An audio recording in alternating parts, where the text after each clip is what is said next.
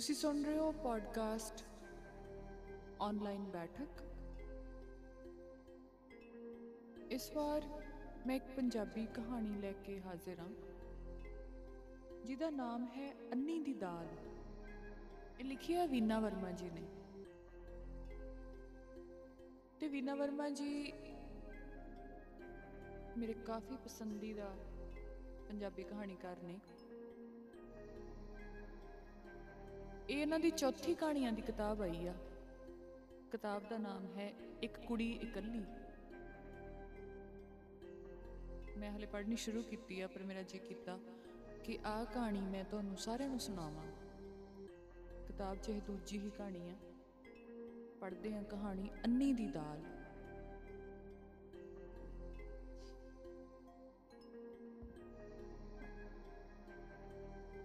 ਦੁਨੀਆ ਬਹੁਤ ਹਨੇਰੀ ਸੀ ਉਸ ਦੀ ਕਿਸੇ ਮੱਸਿਆ ਦੀ ਕਾਲੀ ਸਿਆਹ ਰਾਤ ਵਰਗੀ।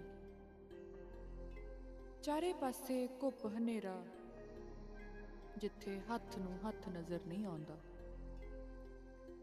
ਮੱਸਿਆ ਦੀ ਰਾਤ ਵਿੱਚ ਵੀ ਸ਼ਾਇਦ ਇੰਨਾ ਸੰਘਣਾ ਹਨੇਰਾ ਨਹੀਂ ਹੁੰਦਾ ਹੋਣਾ, ਜਿੰਨਾ ਉਹਦੀ ਦੁਨੀਆ 'ਚ ਪਸਰਿਆ ਹੋਇਆ ਸੀ। ਰੋਸ਼ਨੀ ਦੀ ਕੋਈ ਕਿਰਨ ਕਿਸੇ ਪਾਸਿਓਂ ਵੀ ਝਾਤੀ ਨਹੀਂ ਮਾਰਦੀ ਸੀ ਤੇ ਨਾ ਹੀ ਇਸ ਹਨੇਰੇ ਦਾ ਕੋਈ ਅੰਤ ਸੀ। ਨਾ ਉਮੀਦ ਕਿ ਕਦੇ ਉਹ ਚਾਨਣ ਦਾ ਮੂੰਹ ਦੇਖੇਗੀ। ਚਾਨਣ ਕਿਹੋ ਜਿਹਾ ਹੁੰਦਾ? ਉਹਨੂੰ ਕੋਈ ਪਤਾ ਹੀ ਨਹੀਂ ਸੀ। ਸਿਰਫ ਚਾਨਣ ਦਾ ਨਾਮ ਹੀ ਸੁਣਿਆ ਸੀ ਉਹਨੇ।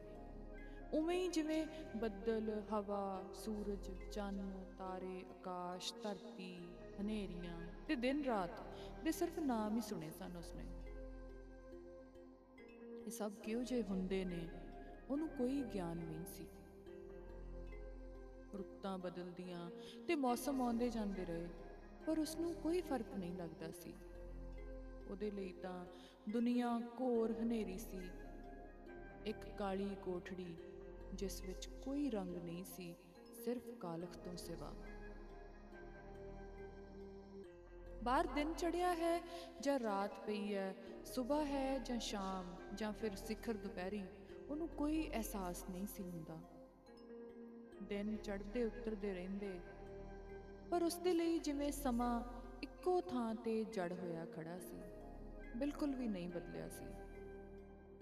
ਤੇ ਇਹੀ ਸੱਚ ਸੀ ਉਹਦਾ। ਜਮਾਂਦਰੂ ਨੇਤਰਹੀਣ ਸੀ ਉਹ। ਪਤਾ ਨਹੀਂ ਮਾਂ ਦੇ ਗਰਭ ਵਿੱਚ ਕੀ ਭਾਣਾ ਵਰਤਿਆ ਕਿ ਉਸ ਦੀਆਂ ਅੱਖਾਂ 'ਚ ਰੋਸ਼ਨੀ ਦੇ ਦੀਵੇ ਨਾ ਬਲ ਸਕੇ। ਖੂਬਸੂਰਤ ਕਮਲ ਨੈਣਾ ਵਿੱਚ ਜੋਤ ਨਹੀਂ ਜਗਾਈ ਸੀ ਕੁਦਰਤ ਨੇ। ਕੋਈ ਦੇਖੇ ਤਾਂ ਯਕੀਨ ਨਾ ਕਰੇ, ਕਿੰਨੀਆਂ ਸੋਹਣੀਆਂ, ਮੋਟੀਆਂ, ਗਹਿਰੀਆਂ, ਕਾਲੀਆਂ ਅੱਖਾਂ ਤੇ ਉੱਤੇ ਸੰਘਣੀਆਂ ਪਲਕਾਂ ਦੀ ਝਾਲਰ। ਜਿਵੇਂ ਕੋਈ ਬੇਹੱਦ ਹੁਸੀਨ ਤਸਵੀਰ ਬਣਾਈ ਸੀ ਕਿਸੇ ਚਿੱਤਰਕਾਰ ਨੇ। ਗੋਰਾ ਚਿੱਟਾ ਰੰਗ, ਤਿੱਖੇ ਨੈਣ ਨਕਸ਼, ਉੱਚਾ ਲੰਮਾ ਕੱਦ ਤੇ ਪਿੱਠ ਤੋਂ ਹੇਠਾਂ ਡਿੱਗਦੇ ਕਾਲੇ ਘੁੰਗਰਾਲੇ ਵਾਲ। ਲੱਗਦਾ ਸੀ ਬਣਾਉਣ ਵਾਲੇ ਨੇ ਇਸ ਤਸਵੀਰ 'ਚ ਹਰ ਰੰਗ ਭਰਨ 'ਚ ਕੋਈ ਕਸਰ ਨਹੀਂ ਸੀ ਛੱਡੀ। ਪਰ ਇਸ ਦੀਆਂ ਅੱਖਾਂ 'ਚ ਰੋਸ਼ਨੀ ਦਾ ਰੰਗ ਨਾ ਭਰ ਕੇ ਜਿਵੇਂ ਉਹਨੇ ਬਹੁਤ ਵੱਡਾ ਅਤਿਆਚਾਰ ਕੀਤਾ ਸੀ। ਜਿਹੜਾ ਦੇਖਦਾ, ਬਸ ਦੇਖਦਾ ਹੀ ਰਹਿ ਜਾਂਦਾ। ਪਰ ਜਦੋਂ ਉਹਦੀਆਂ ਅੱਖਾਂ ਦੀਆਂ ਹਨੇਰੀਆਂ ਗਲੀਆਂ 'ਚ ਵੜਦਾ, ਤਾਂ ਘਬਰਾ ਕੇ ਪਿਛਾਂ ਨੂੰ ਭੱਜਦਾ। ਹਾਏ ਰੱਬਾ, ਇਹ ਕੀ ਜ਼ੁਲਮ ਕਮਾਇਆ? ਇੰਨੀ ਸੋਹਣੀ ਕੁੜੀ ਤੇ ਅੰਨੀ। ਦੇਖਣ ਵਾਲੇ ਦੇ ਰੌਂਗਟੇ ਖੜੇ ਹੋ ਜਾਂਦੇ ਸੀ।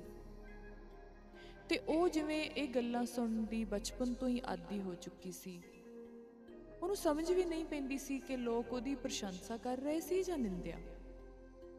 ਦੋਵਾਂ ਵਿਚਕਾਰਲੇ ਭੇਦ ਬਾਰੇ ਕੋਈ ਜਾਣਕਾਰੀ ਨਹੀਂ ਸੀ ਉਹਦੇ ਕੋਲ। ਇੱਕ ਖੂਬਸੂਰਤ ਇਮਾਰਤ ਵਰਗੀ ਸੀ ਜਿਵੇਂ ਉਹ ਜਿਸ ਦੇ ਹਰ ਅੰਗ ਨੂੰ ਕਾਰੀਗਰ ਨੇ ਬਹੁਤ ਸ਼ਾਨਦਾਰ ਢੰਗ ਨਾਲ ਸਜਾਇਆ। ਪਰ ਉਸ ਦੇ ਬੂਹੇ ਤੇ ਖਿੜਕੀਆਂ ਲਗਾਉਣੀਆਂ ਸ਼ਾਇਦ ਭੁੱਲ ਗਿਆ ਸੀ। ਬਸ ਕਿਸੇ ਕਾਲ ਕੋਠਰੀ ਵਰਗਾ ਜਿਸਮ ਸੀ ਉਸ ਦਾ ਜਿਸ ਤੋਂ ਬਾਹਰ ਉਹ ਦੇਖ ਨਹੀਂ ਸਕਦੀ ਸੀ। ਆਪਣੇ ਅੰਦਰ ਫੈਲੇ ਹਨੇਰੇ ਨਾਲ ਹੀ ਵਾਕਿਫ ਸੀ ਉਹ, ਤੇ ਹਨੇਰਾ ਹੀ ਉਹਦੀ ਜ਼ਿੰਦਗੀ ਬਣ ਚੁੱਕਿਆ ਸੀ। ਸ਼ੁਰੂ ਤੋਂ ਹੀ ਸੁਣਦੀ ਆਈ ਸੀ ਉਹ ਕਿ ਜਦੋਂ ਉਹ ਪੈਦਾ ਹੋਣ ਵਾਲੀ ਸੀ ਤਾਂ ਜਾਪੇ ਦੌਰਾਨ ਉਹਦੀ ਮਾਂ ਦੀ ਮੌਤ ਹੋ ਗਈ ਸੀ। ਦਾਈ ਨੇ ਉਹਨੂੰ ਤਾਂ ਬਚਾ ਲਿਆ ਪਰ ਉਹਦੀ ਮਾਂ ਹਮੇਸ਼ਾ ਲਈ ਉਹਨੂੰ ਇਸ ਹਨੇਰੀ ਦੁਨੀਆ 'ਚ ਇਕੱਲਿਆਂ ਛੱਡ ਕੇ ਤੁਰ ਗਈ ਸੀ। ਕੁਝ ਮਹੀਨਿਆਂ ਪਿੱਛੋਂ ਹੀ ਉਹਦਾ ਬਾਪ ਵੀ ਕਿਸੇ ਗੰਭੀਰ ਬਿਮਾਰੀ ਕਾਰਨ ਚੱਲ ਵਸਿਆ ਸੀ ਤੇ ਉਹ ਅਨਾਥ ਹੋ ਗਈ ਸੀ। ਸਭ ਉਸ ਨੂੰ ਨਫ਼ਰਤ ਕਰਦੇ ਸੀ। ਅਜਿਹੀ ਨਿਰਭਾਗ ਜੋ ਜੰਮਦੀ ਹੀ ਆਪਣੇ ਮਾਪਿਆਂ ਨੂੰ ਖਾ ਗਈ ਸੀ। ਖੁਦ ਵੀ ਅੰਨੀ ਜੰਮੀ, ਜੋ ਨਾ ਸਿਰਫ ਪਰਿਵਾਰ, ਸਗੋਂ ਧਰਤੀ ਤੇ ਵੀ ਭਾਰ ਸਮਝੀ ਜਾਂਦੀ ਸੀ। ਉਹ ਰੋਂਦੀ ਤਾਂ ਕੋਈ ਉਹਨੂੰ ਚੁੱਪ ਨਾ ਕਰਵਾਉਂਦਾ। ਮਲ ਮੂਤਰ ਚ ਲਿਬੜੀ, ਉਹ ਦਿਨ ਰਾਤ ਪਈ ਰਹਿੰਦੀ, ਪਰ ਕੋਈ ਉਹਦੇ ਪੋਤੜੇ ਨਾ ਬਦਲਦਾ। ਕਈ ਕਈ ਦਿਨ ਉਹਨੂੰ ਨਵਾਇਆ ਧਵਾਇਆ ਨਾ ਜਾਂਦਾ। ਭੁੱਖੀ ਪਾਣੀ ਉਹ ਘਰ ਦੇ ਕਿਸੇ ਕੋਨੇ 'ਚ ਪਈ। ਟੁੱਟੀ ਜਿਹੀ ਮੰਜੀ ਤੇ ਪਈ ਰੋਂਦੀ ਰਹਿੰਦੀ। ਪਰ ਕੋਈ ਵੀ ਦੁੱਧ ਦੀ ਘੁੱਟ ਉਹਦੇ ਮੂੰਹ ਨਾ ਲਾਉਂਦਾ। ਰੋ ਰੋ ਕੇ ਜਦ ਥੱਕ ਜਾਂਦੀ, ਤਾਂ ਆਪੇ ਚੁੱਪ ਕਰ ਜਾਂਦੀ ਸੀ ਉਹ। ਤਾਈਆਂ ਚਾਚੀਆਂ ਉਹਦੇ ਵੱਲ ਘੂਰੀਆਂ ਵੱਟਦੀਆਂ। ਪਤਾ ਨਹੀਂ ਕਦੋਂ ਮਰੂਗੀ। ਰੱਬ ਇਹੋ ਜਿਹੀਆਂ ਲਾਮਤਾਂ ਨੂੰ ਕਿਉਂ ਨਹੀਂ ਚੁੱਕਦਾ? ਦੁਨੀਆ ਮਰੀ ਜਾਂਦੀ ਹੈ। ਉਹ ਅਕਸਰ ਉਹਨੂੰ ਬਦਅਸੀਸਾਂ ਦਿੰਦੀਆਂ। ਪਰ ਉਹਨਾਂ ਦੀਆਂ ਬਦਅਸੀਸਾਂ ਸ਼ਾਇਦ ਰੱਬ ਨੂੰ ਕਬੂਲ ਨਹੀਂ ਸਨ। ਰੱਬ ਨੇ ਇਸ ਨੇਤਰਹੀਣ ਕੰਜਕ ਲਈ ਕੋਈ ਹੋਰ ਹੀ ਲੀਲਾ ਰਚੀ ਸੀ ਸ਼ਾਇਦ। ਘਰ ਦੀ ਬਜ਼ੁਰਗ ਸੱਸ, ਜੋ ਇਸ ਕੰਜਕ ਦੀ ਦਾਦੀ ਸੀ, ਦਾ ਦਿਲ, ਇਹਦੀ ਹਾਲਤ ਤੇ ਰੋ ਉੱਠਦਾ ਸੀ। ਉਹ ਆਪਣੇ ਬੁੱਢੇ ਕਮਜ਼ੋਰ ਹੱਥਾਂ ਨਾਲ ਉਹਨੂੰ ਆਪਣੀ ਗੋਦੀ 'ਚ ਚੁੱਕਦੀ, ਆਪਣਾ ਅੰਗੂਠਾ ਉਹਦੇ ਮੂੰਹ 'ਚ ਪਾ ਕੇ ਉਹਨੂੰ ਚੁੱਪ ਕਰਾਉਂਦੀ।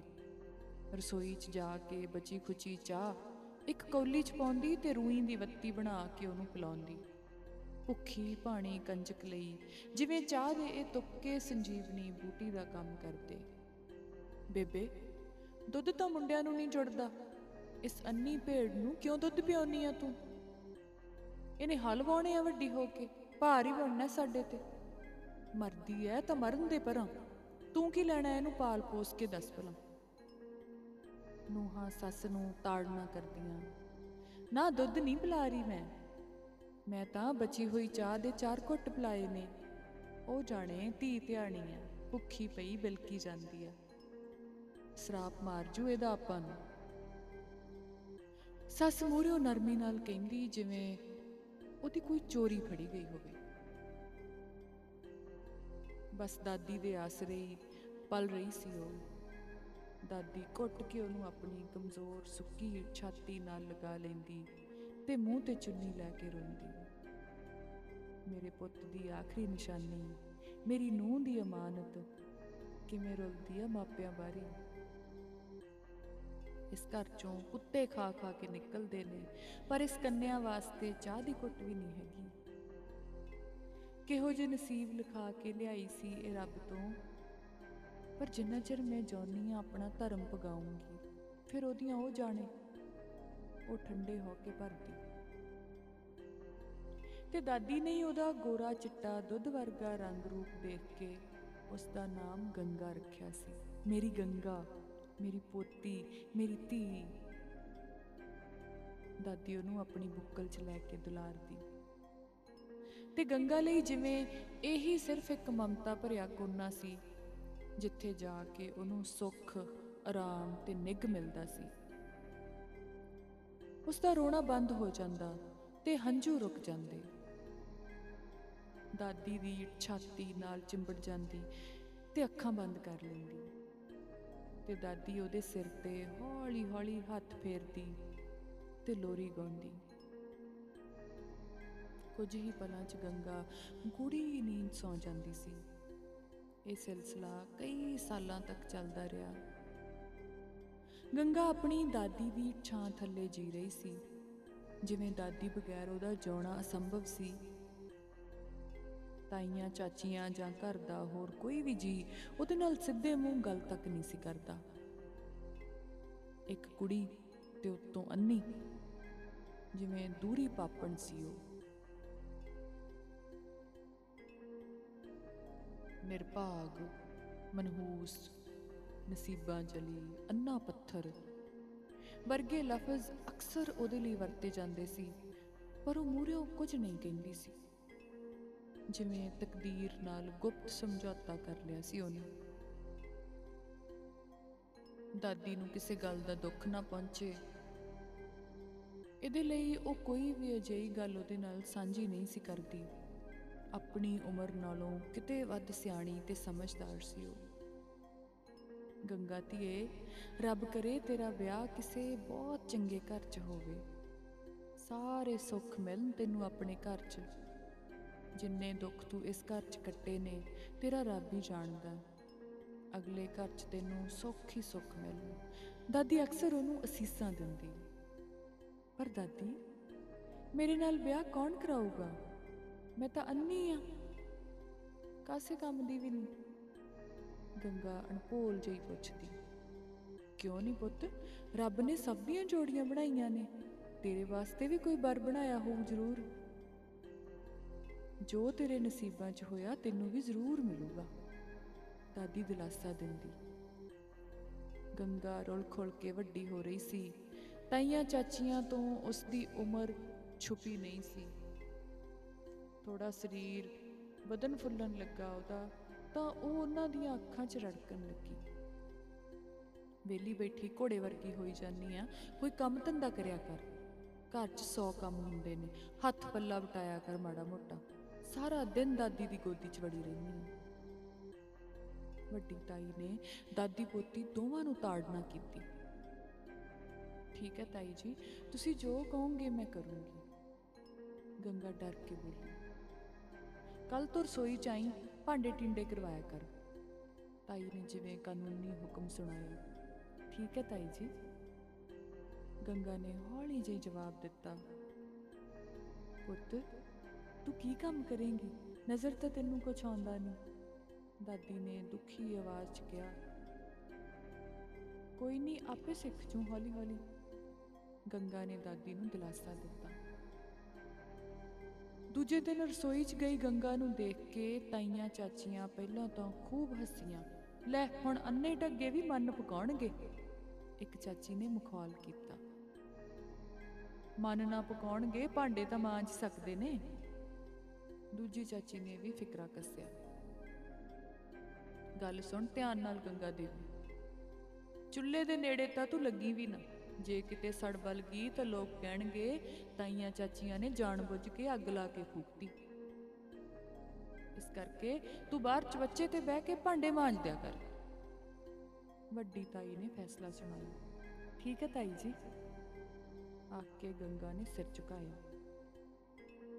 ਉਸ ਦਿਨ ਤੋਂ ਗੰਗਾ ਦੀ ਡਿਊਟੀ ਘਰ ਦੇ ਭਾਂਡੇ ਮਾਂਜਣ ਤੇ ਲੱਗ ਗਈ। ਸਾਰਾ ਦਿਨ ਉਹ ਰਸੋਈ ਦੇ ਬਾਹਰ ਵਿਹੜੇ 'ਚ ਬੈਠੀ। ਚੁੱਲ੍ਹੇ ਦੀ ਰਾਖ ਨਾਲ ਭਾਂਡੇ ਮਾਂਜਦੀ ਰਹਿੰਦੀ। ਕੋਲ ਹੀ ਲੱਗੀ, ਖੂਹੀ ਤੋਂ ਪਾਣੀ ਖਿੱਚਦੀ ਤੇ ਭਾਂਡੇ ਧੋਂਦੀ। ਸਵੇਰ ਤੋਂ ਲੈ ਕੇ ਦੇਰ ਰਾਤ ਤੱਕ ਉਹ ਘਰਦਿਆਂ ਦੀ ਝੂਠ ਸਾਫ਼ ਕਰਦੀ ਰਹਿੰਦੀ ਸੀ। ਉਸ ਦੀ ਦਾਦੀ ਉਸ ਦੀ ਇਹ ਦੁਰਦਸ਼ਾ ਨੂੰ ਦੇਖ ਕੇ ਬਹੁਤ ਦੁਖੀ ਹੁੰਦੀ। ਅੰਦਰੋਂ ਅੰਦਰ ਹੀ ਕਲਪਦੀ, ਪਰ ਕੁਪੱਤੀਆਂ ਨੂੰਹਾਂ ਤੋਂ ਡਰਦੀ, ਉਹ ਕੁਝ ਵੀ ਨਾ ਕਹਿ ਸਕਦੀ। ਸਮਾਂ ਬੀਤਦਾ ਗਿਆ ਤੇ ਗੰਗਾ 16 ਸਾਲ ਦੀ ਹੋ ਗਈ। ਪਰ ਮੁਟਿਆਰ ਜਿਵੇਂ ਜਵਾਨੀ ਸਾਵਣ ਦੀਆਂ ਘਟਾਵਾਂ ਵਾਂਗ ਝੂਮ ਕੇ ਚੜੀ ਸੀ ਉਹਦੇ ਤੇ। ਅੰਗ ਅੰਗ ਭਰ ਗਿਆ ਸੀ ਉਸ ਦਾ ਜੋ ਬੰਦਾ ਹੜ ਹਰ ਪਾਸੇ ਠਾਠਾਂ ਮਾਰ ਰਿਹਾ ਸੀ, ਜਿਵੇਂ ਸਾਰੇ ਬੰਨੇ ਤੋੜ ਦੇਵੇਗਾ। ਰੰਗ ਰੂਪ ਦੀ ਬਹਾਰ ਨੇ ਉਹਦੇ ਖੂਬਸੂਰਤ ਚਿਹਰੇ ਨੂੰ ਹੋਰ ਨਿਖਾਰ ਦਿੱਤਾ ਸੀ। ਮੱਖਣ ਚ ਸੰਧੂਰ ਦੇ ਮਿਲਣ ਵਾਂਗ, ਗੁਲਾਬੀ ਹੋਇਆ ਉਹਦਾ ਚਿਹਰਾ। ਚੜ੍ਹਦੇ ਸੂਰਜ ਵਾਂਗ ਚਮਕਣ ਲੱਗ ਪਿਆ ਸੀ। ਕੁੰਗਰਾਲੇ ਵਾਲਾਂ ਦੇ ਛੱਲੇ, ਚੌੜੇ ਮੱਥੇ ਤੇ ਕਾਲੇ ਨਾਗਾਂ ਦੀਆਂ ਕੁੰਡਲੀਆਂ ਮਾਰੀ ਰੱਖਦੇ। ਫੁੱਲਾਂ ਭਰੀ ਟਾਹਣੀ ਵਾਂਗ ਮਹਿਕ ਰਹੀ ਸੀ ਉਹ। ਆਪਣੇ ਹੀ ਭਾਰ ਨਾਲ ਦੂਰੀ ਹੁੰਦੀ ਤੇ ਫਿਰ ਖੁਦ ਨੂੰ ਸੰਭਾਲਦੀ। ਪਰ ਆਪਣੇ ਤੇ ਆਈ ਜਵਾਨੀ ਦੀ ਰੁੱਤ ਤੋਂ ਬੇਖਬਰ ਤੇ ਆਪਣੇ ਸਰੀਰ 'ਚ ਹੋ ਰਹੇ ਕੁਦਰਤੀ ਪਰਿਵਰਤਨ ਤੋਂ ਅਣਜਾਣ। ਆਪਣੇ ਡੁੱਲ ਡੁੱਲ ਪੈਂਦੇ ਹੁਸਨ ਤੋਂ ਲਾਪਰਵਾਹ। ਇੱਕ ਇਹੋ ਜਿਹੀ ਅਜੀਬ ਕਹਾਣੀ ਸੀ, ਜਿਹੜੀ ਕਲੀ ਤੇ ਆਈ ਬਹਾਰ ਨਾਲ ਪੂਰਾ ਚਮਨ ਮਹਿਕ ਉੱਠਿਆ ਸੀ। ਉਹ ਖੁਦ ਆਪਣੀ ਸੁੰਦਰਤਾ ਨੂੰ ਦੇਖ ਵੀ ਨਹੀਂ ਸਕਦੀ ਸੀ। ਸੁੰਦਰਤਾ ਕੀ? ਉਹ ਤਾਂ ਕਿਸੇ ਵੀ ਅਜਿਹੀ ਚੀਜ਼ ਜਾਂ ਘਟਨਾ ਨੂੰ ਦੇਖ ਨਹੀਂ ਸਕਦੀ ਸੀ, ਜੋ ਉਸ ਦੇ ਆਸ-ਪਾਸ ਘਟ ਰਹੀ ਹੋਵੇ। ਸਿਰਫ ਕੰਨਾਂ ਤੋਂ ਹੀ ਕੰਮ ਲੈਂਦੀ ਸੀ ਗੰਗਾ ਤੇ ਆਵਾਜ਼ਾਂ ਨਾਲ ਦੂਜਿਆਂ ਨੂੰ ਪਛਾਣਦੀ ਸੀ। ਅੱਖਾਂ ਉਹਦੇ ਚਿਹਰੇ ਤੇ ਸ਼ੀਸ਼ਿਆਂ ਵਾਂਗੂ ਜੜੀਆਂ ਜ਼ਰੂਰ ਸਨ, ਪਰ ਕਿਸੇ ਕੰਮ ਦੀਆਂ ਨਹੀਂ ਸੀ। ਉਵੇਂ ਹੀ ਜਿਵੇਂ ਕਿਤੇ ਦੋ ਬੁਝੇ ਹੋਏ ਦੀਵੇ ਰੱਖੇ ਹੋਣ ਤੇ ਇਹਨਾਂ ਬੁਝੇ ਹੋਏ ਦੀਵਿਆਂ ਨੇ ਜ਼ਿੰਦਗੀ ਬੁਝਾ ਰੱਖੀ ਸੀ ਉਹਦੀ। ਜੇ ਕੋਈ ਬਾਹਰੋਂ ਨਾ ਦੱਸਦਾ, ਤਾਂ ਸ਼ਾਇਦ ਉਹਨੂੰ ਇਹ ਵੀ ਪਤਾ ਨਾ ਲੱਗਦਾ ਕਿ ਉਹਦਾ ਬਚਪਨ ਕਦੋਂ ਦਾ ਉਹਨੂੰ ਅਲਵਿਦਾ ਕਹਿ ਗਿਆ ਸੀ। ਇਹੋ ਜਿਹੀ ਹੀ ਘਟਨਾ ਵਾਪਰੀ ਇੱਕ ਦਿਨ, ਜਦੋਂ ਉਹਦੀ ਤਾਈ ਨੇ ਉਸ ਦੀ ਸਲਵਾਰ ਤੇ ਲਾਲ ਦਾਗ ਲੱਗੇ ਦੇਖੇ। ਲੈ, ਇਹ ਅੰਨੀ ਵੀ ਜਵਾਨ ਹੋ ਗਈ ਹੁਣ। ਨਵਾਂ ਸਿਆਪਾ ਖੜਾ ਹੋ ਗਿਆ। ਕੌਣ ਰਾਖੀਆਂ ਕਰੂ ਇਹਦੀਆਂ ਇੱਕ ਕੁੜੀ ਉੱਤੋਂ ਅੰਨੀ हे ਪ੍ਰਮਾਤਮਾ, ਕਿਹੜੇ ਜਨਮਾਂ ਦੇ ਬਦਲੇ ਲਏ ਤੂੰ ਸਾਡੇ ਤੋਂ? ਤਾਈ ਉੱਚੀ ਉੱਚੀ ਬੋਲ ਕੇ ਸਭ ਨੂੰ ਸੁਣਾ ਰਹੀ ਸੀ।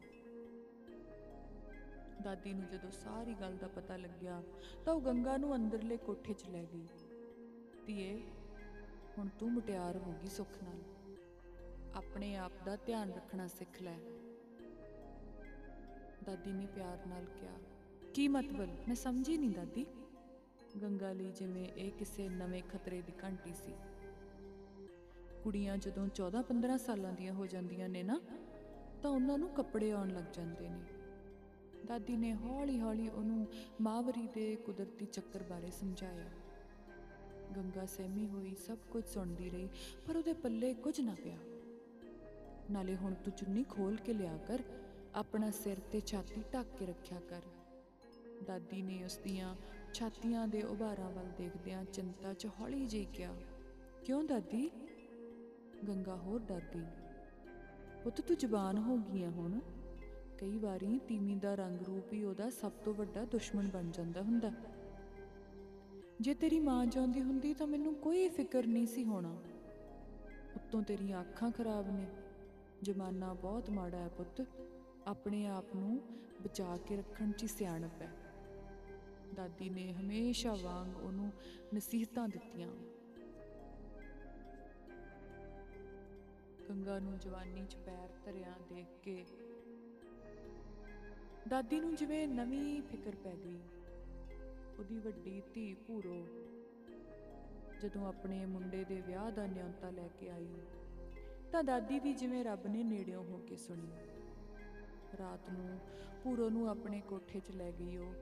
ਜਿੱਥੇ ਗੰਗਾ ਵੀ ਛੋਟੀ ਜਿਹੀ ਮੰਜੀ ਡਾਈ ਪਈ ਸੀ। ਭੂਰੋ, ਹੁਣ ਤੁਸੀਂ ਗੰਗਾ ਵਾਸਤੇ ਵੀ ਕੋਈ ਮੁੰਡਾ ਲੱਭੋ। ਸੁੱਖ ਨਾ ਵਿਆਹਣ ਜੋਗੀ ਹੋ ਗਈ। 17ਵਾਂ ਸਾਲ ਲੱਗ ਗਿਆ ਪਿਛਲੇ ਫੱਗਣ ਤੋਂ। ਦਾਦੀ ਨੇ ਆਪਣੀ ਚਿੰਤਾ ਧੀ ਨਾਲ ਸਾਂਝੀ ਕੀਤੀ। ਪਰ ਮਾਂ ਪੂਰੋ ਕੁਝ ਕਹਿੰਦੀ ਚੁੱਪ ਹੋ ਗਈ। ਮੈਨੂੰ ਪਤਾ ਹੈ ਤੂੰ ਕੀ ਕਹਿਣਾ ਚਾਹੁੰਦੀ ਆ, ਪਰ ਹਰ ਮੁਸ਼ਕਲ ਦਾ ਹੱਲ ਹੁੰਦਾ। ਤੇਰਾ ਇੰਨਾ ਵੱਡਾ ਖਾਨਦਾਨ ਹੈ, ਪ੍ਰਾਹੁਣੇ ਦੀ ਇੰਨੀ ਜਾਣ ਪਛਾਣ ਆ, ਕੋਈ ਨਾ ਕੋਈ ਮੁੰਡਾ ਲੱਭ ਹੀ ਜਾਊ। ਜਰਾ ਕੋਸ਼ਟ ਕਰਕੇ ਦੇਖੋ ਧੀਏ, ਦਾਦੀ ਨੇ ਜਿਵੇਂ ਤਰਲਾ ਲਿਆ। ਉਹ ਤਾਂ ਠੀਕ ਹੈ ਮਾਂ, ਪਰ ਵਿਆਹ। ਭਾਈਆਂ ਭਾਬੀਆਂ ਨੇ ਤਾਂ ਡੱਕਾ ਲਾਉਣਾ ਨਹੀਂ, ਉਹ ਤਾਂ ਇਹਨੂੰ ਬੋਝ ਸਮਝਦੇ ਆ। ਤੇ ਪੈਸੇ ਬਗੈਰ ਕਿਸੇ ਬਾਣੀਏ ਨੇ ਮੰਨਣਾ ਨਹੀਂ। ਉੱਤੋਂ ਵਿਚਾਰੀ ਦੀਆਂ ਅੱਖਾਂ ਖਰਾਬ ਨੇ। ਇਹ ਤਾਂ ਬਹੁਤ ਡਬਲ ਸਮੱਸਿਆ ਮਾਂ ਕੀ ਕਰ ਸਕਦੇ ਹਾਂ ਪੂਰੋ ਨੇ ਗੱਲ ਸਾਫ਼ ਕੀਤੀ। ਪੈਸੇ ਦੀ ਤੂੰ ਚਿੰਤਾ ਨਾ ਕਰ ਭੋਰਾ ਵੀ। ਇਹਦੀ ਮਾਂ ਦਾ 20 ਤੋਲੇ ਸੋਨਾ ਮੇਰੇ ਕੋਲ ਪਿਆ। ਆਪਣੇ ਹਿੱਸੇ ਦਾ 10 ਤੋਲੇ ਸੋਨਾ ਵੀ ਮੈਂ ਇਹਨੂੰ ਦੇ ਦੂੰ। ਬਾਕੀ 15000 ਰੁਪਇਆ ਇਹਦਾ ਪਿਓ ਜੋੜ ਕੇ ਦੇ ਗਿਆ ਸੀ ਮੈਨੂੰ। ਉਹ ਇੱਕ ਕੁੱਜੇ 'ਚ ਪਾ ਕੇ ਮੇਰੇ ਕੋਠੇ 'ਚ ਦੱਬਿਆ ਪਿਆ। ਜਿੱਦਣ ਵੀ ਗੰਗਾ ਦਾ ਵਿਆਹ ਪੱਕਾ ਹੋਇਆ, ਮੈਂ ਸਾਰਾ ਕੁਝ ਕੱਢ ਕੇ ਤੈਨੂੰ ਫੜਾ ਦੂੰ। ਨੂੰਹਾਂ ਪੁੱਤਾਂ ਤੇ ਤਾਂ ਮੈਨੂੰ ਵੀ ਯਕੀਨ ਨਹੀਂ ਪੋਰਾ ਵੀ। ਤੁਸੀਂ ਭੂਆ ਫੁੱਫੜ ਮਿਲ ਕੇ ਕਿਤੇ ਸਾਫ਼ ਕਰਾ ਦਿਓ ਇਹਦਾ। ਤੇਰਾ ਆਦਮੀ ਨੇਕ ਚੰਦ, ਸੱਚੀ ਬਹੁਤ ਨੇਕ ਤੇ ਭਲਾ ਮਾਨਸਾ। ਇਸ ਗਰੀਬ ਅਨਾਥ ਕੁੜੀ ਦਾ ਵਿਆਹ ਕਰਾਉਣਾ ਤਾਂ 100 ਗਊਆਂ ਦੇ ਪੁੰਨ ਵਰਗਾ ਲੱਗੂ ਤੁਹਾਨੂੰ ਦਾਦੀ ਅੱਧੀ ਰਾਤ ਤੱਕ ਬੈਠੀ ਆਪਣੀ ਧੀ ਦੀਆਂ ਮਿੰਤਾਂ ਕਰਦੀ ਰਹੀ। ਤੇ ਗੰਗਾ ਚੁੱਪਚਾਪ ਕੋਲ ਪਈ ਸੁਣਦੀ ਰਹੀ। ਪੂਰੋ ਨੇ ਆਪਣੇ ਪਤੀ ਨੇਕਚੰਦ ਨਾਲ ਸਾਰੀ ਗੱਲ ਕੀਤੀ। ਦੋਵਾਂ ਨੂੰ ਗੱਲ ਜੱਜ ਗਈ ਤੇ ਗੰਗਾ ਲਈ ਮੁੰਡਾ ਲੱਭਣ ਲੱਗ ਪਏ ਕੁਝ ਹੀ ਦਿਨਾਂ 'ਚ ਉਹਨਾਂ ਨੇ ਆਪਣੇ ਹੀ ਪਿੰਡ ਦੇ ਕਿਸੇ ਬਾਣੀਏ ਦੇ ਘਰ 'ਚ ਮੁੰਡਾ ਲੱਭ ਲਿਆ। ਮੁੰਡਾ ਜਿਸ ਦਾ ਨਾਮ ਰੰਗੀ ਰਾਮ ਸੀ, ਦਾ ਇੱਕ ਪੈਰ ਪੋਲੀਓ ਕਾਰਨ ਖਰਾਬ ਹੋ ਗਿਆ ਸੀ। ਉਹ ਲੰਗ ਮਾਰ ਕੇ ਤੁਰਦਾ ਸੀ। ਘਰ 'ਚ ਸਿਰਫ ਇੱਕ ਮਾਂ ਸੀ ਪਿਓ ਉਹਦਾ ਕਈ ਸਾਲ ਪਹਿਲਾਂ ਗੁਜ਼ਰ ਗਿਆ ਸੀ। ਗਰੀਬ ਜਿਹਾ ਪਰਿਵਾਰ ਸੀ। ਮੁੰਡਾ ਸਾਈਕਲ ਤੇ ਬਾਹਰ ਪਿੰਡਾਂ 'ਚ ਭਾਂਡੇ ਵੇਚਣ ਜਾਂਦਾ ਹੁੰਦਾ ਸੀ। ਭੁੱਖ ਨੰਗ ਨਾਲ ਲੜ ਰਹੇ ਇਸ ਪਰਿਵਾਰ ਨੂੰ। ਜਦੋਂ ਦਾਜ ਵਿੱਚ 30 ਤੋਲੇ ਸੋਨਾ ਤੇ 15000 ਰੁਪਏ ਨਕਦ ਮਿਲਣ ਦਾ ਲਾਲਚ ਮਿਲਿਆ, ਤਾਂ ਜਿਵੇਂ ਉਹਨਾਂ ਨੂੰ ਯਕੀਨ ਨਾ ਆਇਆ। ਕੁੜੀ ਅੰਨੀ ਸੀ ਤਾਂ ਕੀ ਹੋਇਆ? ਸਾਕਸ਼ਾਤ ਲక్ష్ਮੀ ਦਾ ਰੂਪ ਸੀ। ਰੱਜ ਕੇ ਸੋਹਣੀ, ਸਿਆਣੀ ਤੇ ਆਗਿਆਕਾਰੀ। ਫਿਰ ਉਤੋਂ ਧਨ ਨਾਲ ਲੱਦੀ ਆਵੇਗੀ ਤੇ ਘਰ ਦੇ ਸਾਰੇ ਦਰਿਦਰ ਕੱਟੇ ਜਾਣਗੇ। ਰੰਗੀ ਰਾਮ ਦੀ ਮਾਂ ਨੇ ਪਾਦਾ ਨਾ ਪੁੱਛਿਆ ਤੇ ਰਿਸ਼ਤੇ ਲਈ ਹਾਂ ਕਰ ਦਿੱਤੀ। ਪੂਰਾ ਭੂਆ ਨੇ ਮਹੀਨਾ ਵੀ ਨਾ ਪੈਣ ਦਿੱਤਾ ਤੇ ਗੰਗਾ ਦਾ ਰੰਗੀ ਨਾਲ ਵਿਆਹ ਪੱਕਾ ਕਰਵਾ ਦਿੱਤਾ। ਗੰਗਾ ਦੇ ਘਰ ਚ ਤਾਇਆਂ ਚਾਚਿਆਂ ਤੇ ਹੋਰ ਜੀਆਂ ਨੂੰ ਪਤਾ ਲੱਗਿਆ ਤਾਂ ਖੂਬ ਹੰਗਾਮਾ ਹੋਇਆ। ਪਰ ਵੱਡੇ ਜਵਾਈ ਨੇਕਚੰਦ ਤੋਂ ਡਰਦਿਆਂ ਕਿਸੇ ਨੇ ਮੂੰਹ ਨਾ ਖੋਲਿਆ ਕੁੜੀਆਂ ਤਾਂ ਆਪਣੇ ਘਰਾਂ 'ਚ ਹੀ ਚੰਗੀਆਂ ਲੱਗਦੀਆਂ ਨੇ। ਪੂਰੋ ਭੂਆ ਨੇ ਮੁੱਕਦੀ ਗੱਲ ਕੀਤੀ। ਬੜੇ ਸਾਦੇ ਢੰਗ ਨਾਲ ਵਿਆਹ ਹੋਇਆ ਗੰਗਾ ਦਾ, ਕੋਈ ਬਰਾਤ ਨਹੀਂ ਬਾਜੇ ਨਹੀਂ ਤੇ ਨਾ ਕੋਈ ਤੰਬੂ ਗੱਡੇ ਗਏ। ਗੱਡੇ 'ਚ ਬੈਠ ਕੇ ਪੰਜ ਬੰਦੇ ਗਏ ਤੇ ਮੁੰਡਾ ਵਿਆਹ ਲਿਆਏ। ਗੰਗਾ ਦੀ ਦਾਦੀ ਨੇ ਪੂਰੋ ਨੂੰ ਪਹਿਲਾਂ ਹੀ ਸਾਰਾ ਸੋਨਾ ਤੇ ਨਕਦੀ ਆਪਣੇ ਪੁੱਤਰਾਂ ਤੇ ਨੂੰਹਾਂ ਤੋਂ ਚੋਰੀਆਂ ਫੜਾ ਦਿੱਤੇ ਸਨ। ਪੇਕਿਆਂ ਦੇ ਘਰੋਂ ਗੰਗਾ ਨੂੰ ਸਿਰਫ ਪੰਜ ਸੂਟ ਮਿਲੇ ਸਨ। ਸੋਨੇ ਚਾਂਦੀ ਦਾ ਕੋਈ ਗਹਿਣਾ ਉਹਨੂੰ ਕਿਸੇ ਪਾਸਿਓਂ ਨਹੀਂ ਮਿਲਿਆ ਸੀ। ਤਾਏ ਚਾਚਿਆਂ ਨੇ ਜਾਣਬੁੱਝ ਕੇ ਨਹੀਂ ਸਨ ਦਿੱਤੇ ਤੇ ਸੱਸ ਕੋਲ ਕੁਝ ਦੇਣ ਲਈ ਹੈ ਹੀ ਨਹੀਂ ਸੀ। ਪਰ ਉਹ ਖੁਸ਼ ਸੀ। ਆਪਣੀ ਦਾਦੀ ਦੇ ਸਿਰ ਤੋਂ ਆਪਣੀ ਜ਼ਿੰਮੇਵਾਰੀ ਦਾ ਭਾਰ ਚੁੱਕਿਆ ਜਾਣ ਕੇ ਉਹ ਵੀ ਅੰਦਰੋਂ ਹਲਕਾ ਮਹਿਸੂਸ ਕਰ ਰਹੀ ਸੀ। ਪੁੱਤ ਮੇਰਾ ਹੁਣ ਕੀ ਪਤਾ? ਮਰਨ ਘਾਟ ਬੈਠੀ ਆਂ। ਪਤਾ ਨਹੀਂ ਕਦੋਂ ਸੁੱਤੀ ਵੀ ਰਹਿ ਜਾਵਾਂ। ਤੂੰ ਆਪਣੇ ਘਰ ਚਲੀ ਜਾਵੇਂ ਤਾਂ ਮੈਂ ਜਿਵੇਂ ਗੰਗਾ ਨਹਾ ਲੂੰ। ਬੇਫਿਕਰੀ ਨਾਲ ਮਰੂੰ ਮੈਂ ਵੀ। ਜੇ ਮੈਨੂੰ ਕੁਝ ਹੋ ਗਿਆ, ਤੇਨਾਂ ਬਗਿਆੜੀਆਂ ਨੇ ਤੈਨੂੰ ਕੱਚੀ ਚੱਬ ਜਾਣਾ। ਤੇਰਾ ਕਿਸੇ ਨੇ ਕੁਝ ਨਹੀਂ ਕਰਨਾ। ਆਪਣੇ ਘਰ ਜਾ ਕੇ ਜਸ ਕੱਟੀ। ਬਸ ਸਮਝ ਲਈ ਇਹੀ ਮੇਰੀ ਦੁਨੀਆ। ਹੈ ਇੱਕ ਵਾਰੀ ਵਿਆਹੇ ਜਾਣ ਪਿੱਛੋਂ ਸਹੁਰਿਆਂ ਦਾ ਘਰ ਹੀ ਕੁੜੀ ਦਾ ਅਸਲੀ ਟਿਕਾਣਾ ਹੁੰਦਾ। ਕੋਈ ਬਦਨਾਮੀ ਨਾ ਖੱਟੀ ਧੀਏ। ਆਪਣੇ ਪਿਓ ਦੀ ਪੱਗ ਨੂੰ ਦਾਗ ਨਾ ਲਾਈ, ਜੈਸਾ ਵੀ ਘਰ-ਬਾਰ ਮਿਲੇ, ਸਬਰ ਸੰਤੋਖ ਨਾਲ ਜ਼ਿੰਦਗੀ ਕੱਟੀ। ਦਾਦੀ ਉਹਨੂੰ ਅਕਸਰ ਸਮਝਾਉਂਦੀ ਹੁੰਦੀ ਸੀ। ਦਾਦੀ ਦੀ ਹਰ ਗੱਲ ਨੂੰ ਜਿਵੇਂ ਪੱਲੇ ਨਾਲ ਬੰਨ ਲਿਆ ਸੀ ਉਹਨੇ। ਸੁਭਾਅ ਦੀ ਤਾਂ ਪਹਿਲਾਂ ਵੀ ਨਰਮ ਤੇ ਮਿੱਠੀ ਸੀ ਉਹ। ਪਰ ਸਹੁਰਿਆਂ ਦੇ ਘਰ 'ਚ ਜਾ ਕੇ ਉਹਨੇ ਆਪਣੇ ਮੂੰਹ ਨੂੰ ਜਿਵੇਂ ਬਿਲਕੁਲ ਸੀ ਲਿਆ ਸੀ। ਅੱਖਾਂ ਤਾਂ ਬੰਦ ਹੀ ਸਨ ਉਹਦੀਆਂ। ਹੁਣ ਉਹਨੇ ਆਪਣਾ ਮੂੰਹ ਵੀ ਬੰਦ ਕਰ ਲਿਆ ਸੀ। ਸੱਸ ਜੋ ਵੀ ਕਹਿੰਦੀ, ਉਹ ਸਿਰ ਮੱਥੇ ਲੈਂਦੀ। ਕਦੇ ਸਾਹਮਣੇ ਨਹੀਂ ਬੋਲੀ ਤੇ ਕਦੇ ਲੜੀ ਨਹੀਂ। ਸੱਸ ਵਿੱਚੋਂ ਆਪਣੀ ਦਾਦੀ ਦਾ ਹੀ ਅਹਿਸਾਸ ਹੁੰਦਾ ਸੀ ਉਸ ਨੂੰ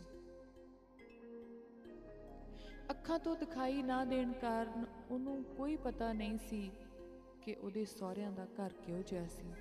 ਉਹਦਾ ਪਤੀ ਕਿਹੋ ਜਿਹਾ ਲੱਗਦਾ ਸੀ? ਨਾ ਉਹਨੇ ਆਪਣੇ ਪੇਕਿਆਂ ਦੇ ਘਰ ਨੂੰ ਦੇਖਿਆ ਸੀ ਤੇ ਨਾ ਹੀ ਸਹੁਰਿਆਂ ਦੇ ਦਰਸ਼ਨ ਕੀਤੇ। ਉਹਦੀ ਸੱਸ ਉਹਦੇ ਨਾਲ ਗੱਲਾਂ ਕਰਦੀ ਤੇ ਘਰ ਦੇ ਹਾਲਾਤ ਸੁਣਾਉਂਦੀ ਰਹਿੰਦੀ ਸੀ। ਧੀਏ, ਅਸੀਂ ਵੀ ਕਦੇ ਬੜੇ ਅਮੀਰ ਹੁੰਦੇ ਸੀ, ਪਰ ਆ ਨਪੁੱਤਿਆਂ ਦੇ ਸ਼ਰੀਕ ਲੁੱਟ ਕੇ ਖਾ ਗਏ ਸਾਨੂੰ ਤਾਂ। ਰੰਗੀ ਦਾ ਤਾਇਆ ਕੰਜਰ ਸਭ ਕੁਝ ਹਾਜ਼ਮ ਕਰ ਗਿਆ। ਬਹੁਤ ਵੱਡੀ ਸਾਂਝੀ ਦੁਕਾਨ ਹੁੰਦੀ ਸੀ ਭਾਂਡਿਆਂ ਦੀ, ਦੋਹਾਂ ਭਾਈਆਂ ਦੀ। ਰੰਗੀ ਦਾ ਬਾਈ ਥੋੜਾ ਸਿਧਰਾ ਸੀ। ਆਪਣੇ ਵੱਡੇ ਭਾਈ ਦੀਆਂ ਚਲਾਕੀਆਂ ਨੂੰ ਸਮਝ ਨਾ ਸਕਿਆ, ਸਾਰਾ ਕੁਝ ਲੁਟਾ ਬੈਠਿਆ। ਭਰਾ ਭਰਜਾਈ ਨੇ ਪਤਾ ਨਹੀਂ ਕੀ ਕੋਲ ਕੇ ਪਿਆਇਆ, ਬਈ ਸਾਰੀ ਦੁਕਾਨ ਇਹਨਾਂ ਦੇ ਨਾਂ ਕਰਤੀ। ਆ ਮੇਰੀ ਜਠਾਣੀ ਕੌੜੀ ਨਪੁੱਤੀ ਨੇ ਆਪਣੇ ਕਾਬੂ ਕਰ ਰੱਖਿਆ ਸੀ ਮੇਰਾ ਖਸਮ। ਮੇਰੀ ਤਾਂ ਸੁਣਦਾ ਹੀ ਨਹੀਂ ਸੀ ਉਹ। ਸਾਰਾ ਦਿਨ ਇਹਨਾਂ ਦੇ ਘਰ ਹੀ ਬੜਿਆ ਰਹਿੰਦਾ ਸੀ। ਬੇੜਾ ਬਹਿਜੇ ਇਹਨਾਂ ਲੁਟੇਰਿਆਂ ਦਾ। ਪਤਾ ਨਹੀਂ ਕੀ ਕਾਲਾ ਜਾਦੂ ਕੀਤਾ ਸੀ ਉਹਦੇ ਤੇ। ਮੇਰੀ ਤਾਂ ਗੱਲ ਹੀ ਨਹੀਂ ਸੀ ਸੁਣਦਾ। ਜੋ ਭਾਈ ਭਾਬੀ ਕਹਿਣ ਉਹੀ ਸੱਤ ਵਚਨ। ਘਰ-ਬਾਰ ਸਭ ਖਾ ਗਏ ਮੇਰਾ। ਦੁਕਾਨਾਂ ਸਾਂਭ ਲੀਆਂ ਤੇ ਘਰ ਵੰਡ ਲਏ। ਇਹ ਤਾਂ ਘਰ ਵੀ ਨਹੀਂ ਸੀ ਦਿੰਦੇ ਸਾਨੂੰ। ਅਖੇ ਇਹ ਵੀ ਉਹ ਵੇਚ ਵੱਟ ਕੇ ਖਾ ਗਿਆ ਸੀ। ਉਹ ਤਾਂ ਮੈਂ ਅੜ ਗਈ। ਵੀ ਦਿਖਾਓ ਕਿਹੜਾ ਰੋਕੜਾ ਫੜਾਇਆ ਸੀ ਆਪਣੇ ਪਤੰਦਰ ਨੂੰ। ਪਿੰਡ ਦੀ ਪੰਚਾਇਤ ਇਕੱਠੀ ਕਰ ਲਈ ਮੈਂ ਤਾਂ। ਵੀ ਮੇਰੇ ਪੁੱਤ ਦਾ ਹੱਕ ਤਾਂ ਖੋ ਲਿਆ। ਘੱਟੋ ਘੱਟ ਸਾਡੇ ਸਿਰ ਤੇ ਛੱਤ ਤਾਂ ਰਹਿਣ ਦਿਓ ਕੰਜਰੋ। ਬੜਾ ਰਫੜ ਪਿਆ। ਪੰਚਾਂ ਨੇ ਜ਼ੋਰ ਪਾ ਕੇ ਮੇਰੇ ਜੇਠ ਕੰਜਰ ਨੂੰ ਮਨਜ਼ੂਰ ਕੀਤਾ ਵੀ ਬੇਵਾ ਤੀਵੀਂ ਤੋਂ ਘਰ ਨਾ ਖੋਇਆ ਜਾਵੇ। ਨਹੀਂ ਤਾਂ ਇਹਨਾਂ ਕਸਾਈਆਂ ਨੇ ਤਾਂ ਕੋਈ ਕਸਰ ਨਹੀਂ ਛੱਡੀ ਸੀ। ਉਹਦੀ ਸੱਸ ਤੇਲੋ ਅਕਸਰ ਉਹਨੂੰ ਆਪਣੀ ਰਾਮ ਕਹਾਣੀ ਸੁਣਾਉਂਦੀ ਹੁੰਦੀ ਸੀ। ਕਿਸੇ ਹੱਦ ਤੱਕ ਉਹਨੂੰ ਆਪਣੀ ਸੱਸ ਦੀਆਂ ਗੱਲਾਂ ਸਹੀ ਵੀ ਲੱਗਦੀਆਂ ਸੀ। ਰੰਗੀ ਦੀ ਤਾਈ ਕੌੜੀ ਵਿਆਹ ਪਿੱਛੋਂ ਜਦੋਂ ਉਹਨੂੰ ਦੇਖਣ ਆਈ ਤਾਂ ਜਿਵੇਂ ਵਿਆਹ ਉਗਲ ਰਹੀ ਸੀ। ਕੁੜੀ ਤਾਂ ਸੋਹਣੀ ਐ, ਪਰ ਅੰਨੀ ਆ, ਮੁੰਡਾ ਵੇਚਦਾ ਹੀਰੇ ਵਰਗਾ। ਪਤਾ ਨਹੀਂ ਕਿੰਨੇ ਪੈਸੇ ਵੱਟੇ ਹੋਣਗੇ। ਰੰਗੀ ਦਾ ਮਾੜਾ ਜਿਹਾ ਪੈਰ ਹੀ ਖਰਾਬ ਸੀ, ਬਾਕੀ ਤਾਂ ਸਭ ਕੁਝ ਠੀਕ ਠਾਕ ਆ। ਕੌੜੀ ਸਿਰਫ ਨਾਮ ਹੀ ਨਹੀਂ, ਸੁਭਾਅ ਪੱਖੋਂ ਵੀ ਕਾਫੀ ਕੌੜੀ ਸੀ। ਚਲੋ ਜੋ ਸਾਡੇ ਭਾਗਾਂ 'ਚ ਲਿਖਿਆ ਸੀ ਮਿਲ ਗਿਆ। ਰੱਬ ਜੋੜੀ ਬਣਾਈ ਰੱਖੇ। ਤੇਲੋ ਨੂੰ ਆਪਣੀ ਜਠਾਣੀ ਦੀਆਂ ਕੌੜੀਆਂ ਗੱਲਾਂ ਬਿਲਕੁਲ ਵੀ ਨਹੀਂ ਸੁਹਾਈਆਂ ਸਨ। ਰਾਮ ਮਲਾਈ ਜੋੜੀ, ਇੱਕ ਅੰਨਾ, ਇੱਕ ਕੋੜੀ। ਆਪ ਕੁੱਬੀ ਪੁੱਤ ਲੰਗੜਾ ਤੇ ਨੂੰ ਅੰਨੀ ਲਿਆਂਦੀ।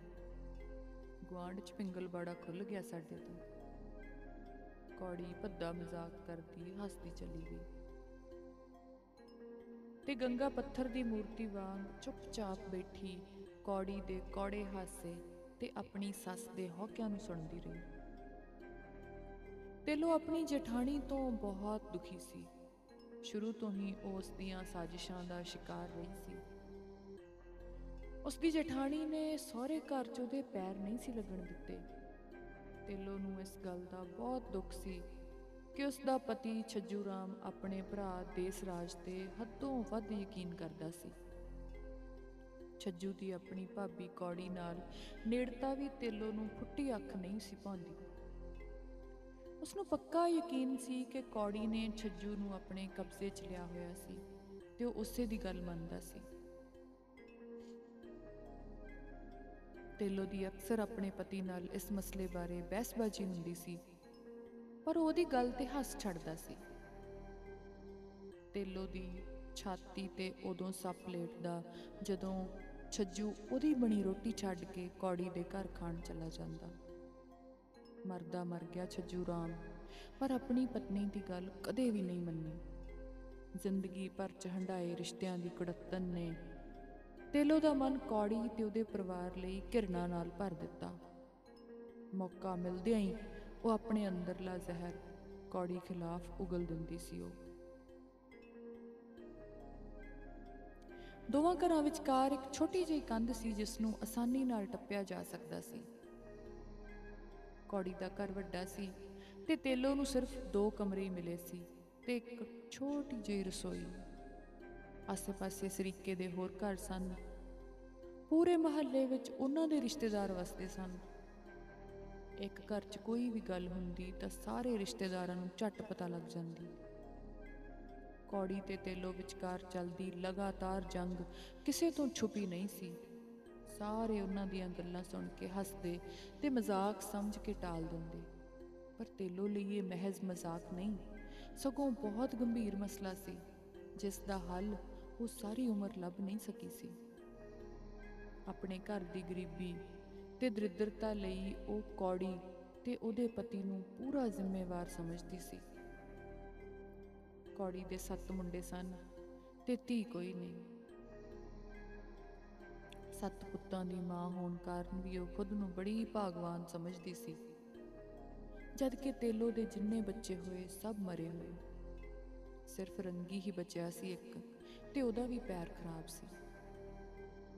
ਕੌੜੀ ਦੇ ਮੁੰਡੇ ਰੰਗੀ ਨੂੰ ਜਦੋਂ ਲੰਗੜਾ ਲੰਗੜਾ ਕਹਿ ਕੇ ਛੇੜਦੇ, ਤਾਂ ਤੇਲੋ ਦੇ ਸੱਤੀ ਕੱਪੜੀ ਅੱਗ ਲੱਗ ਜਾਂਦੀ ਸੀ।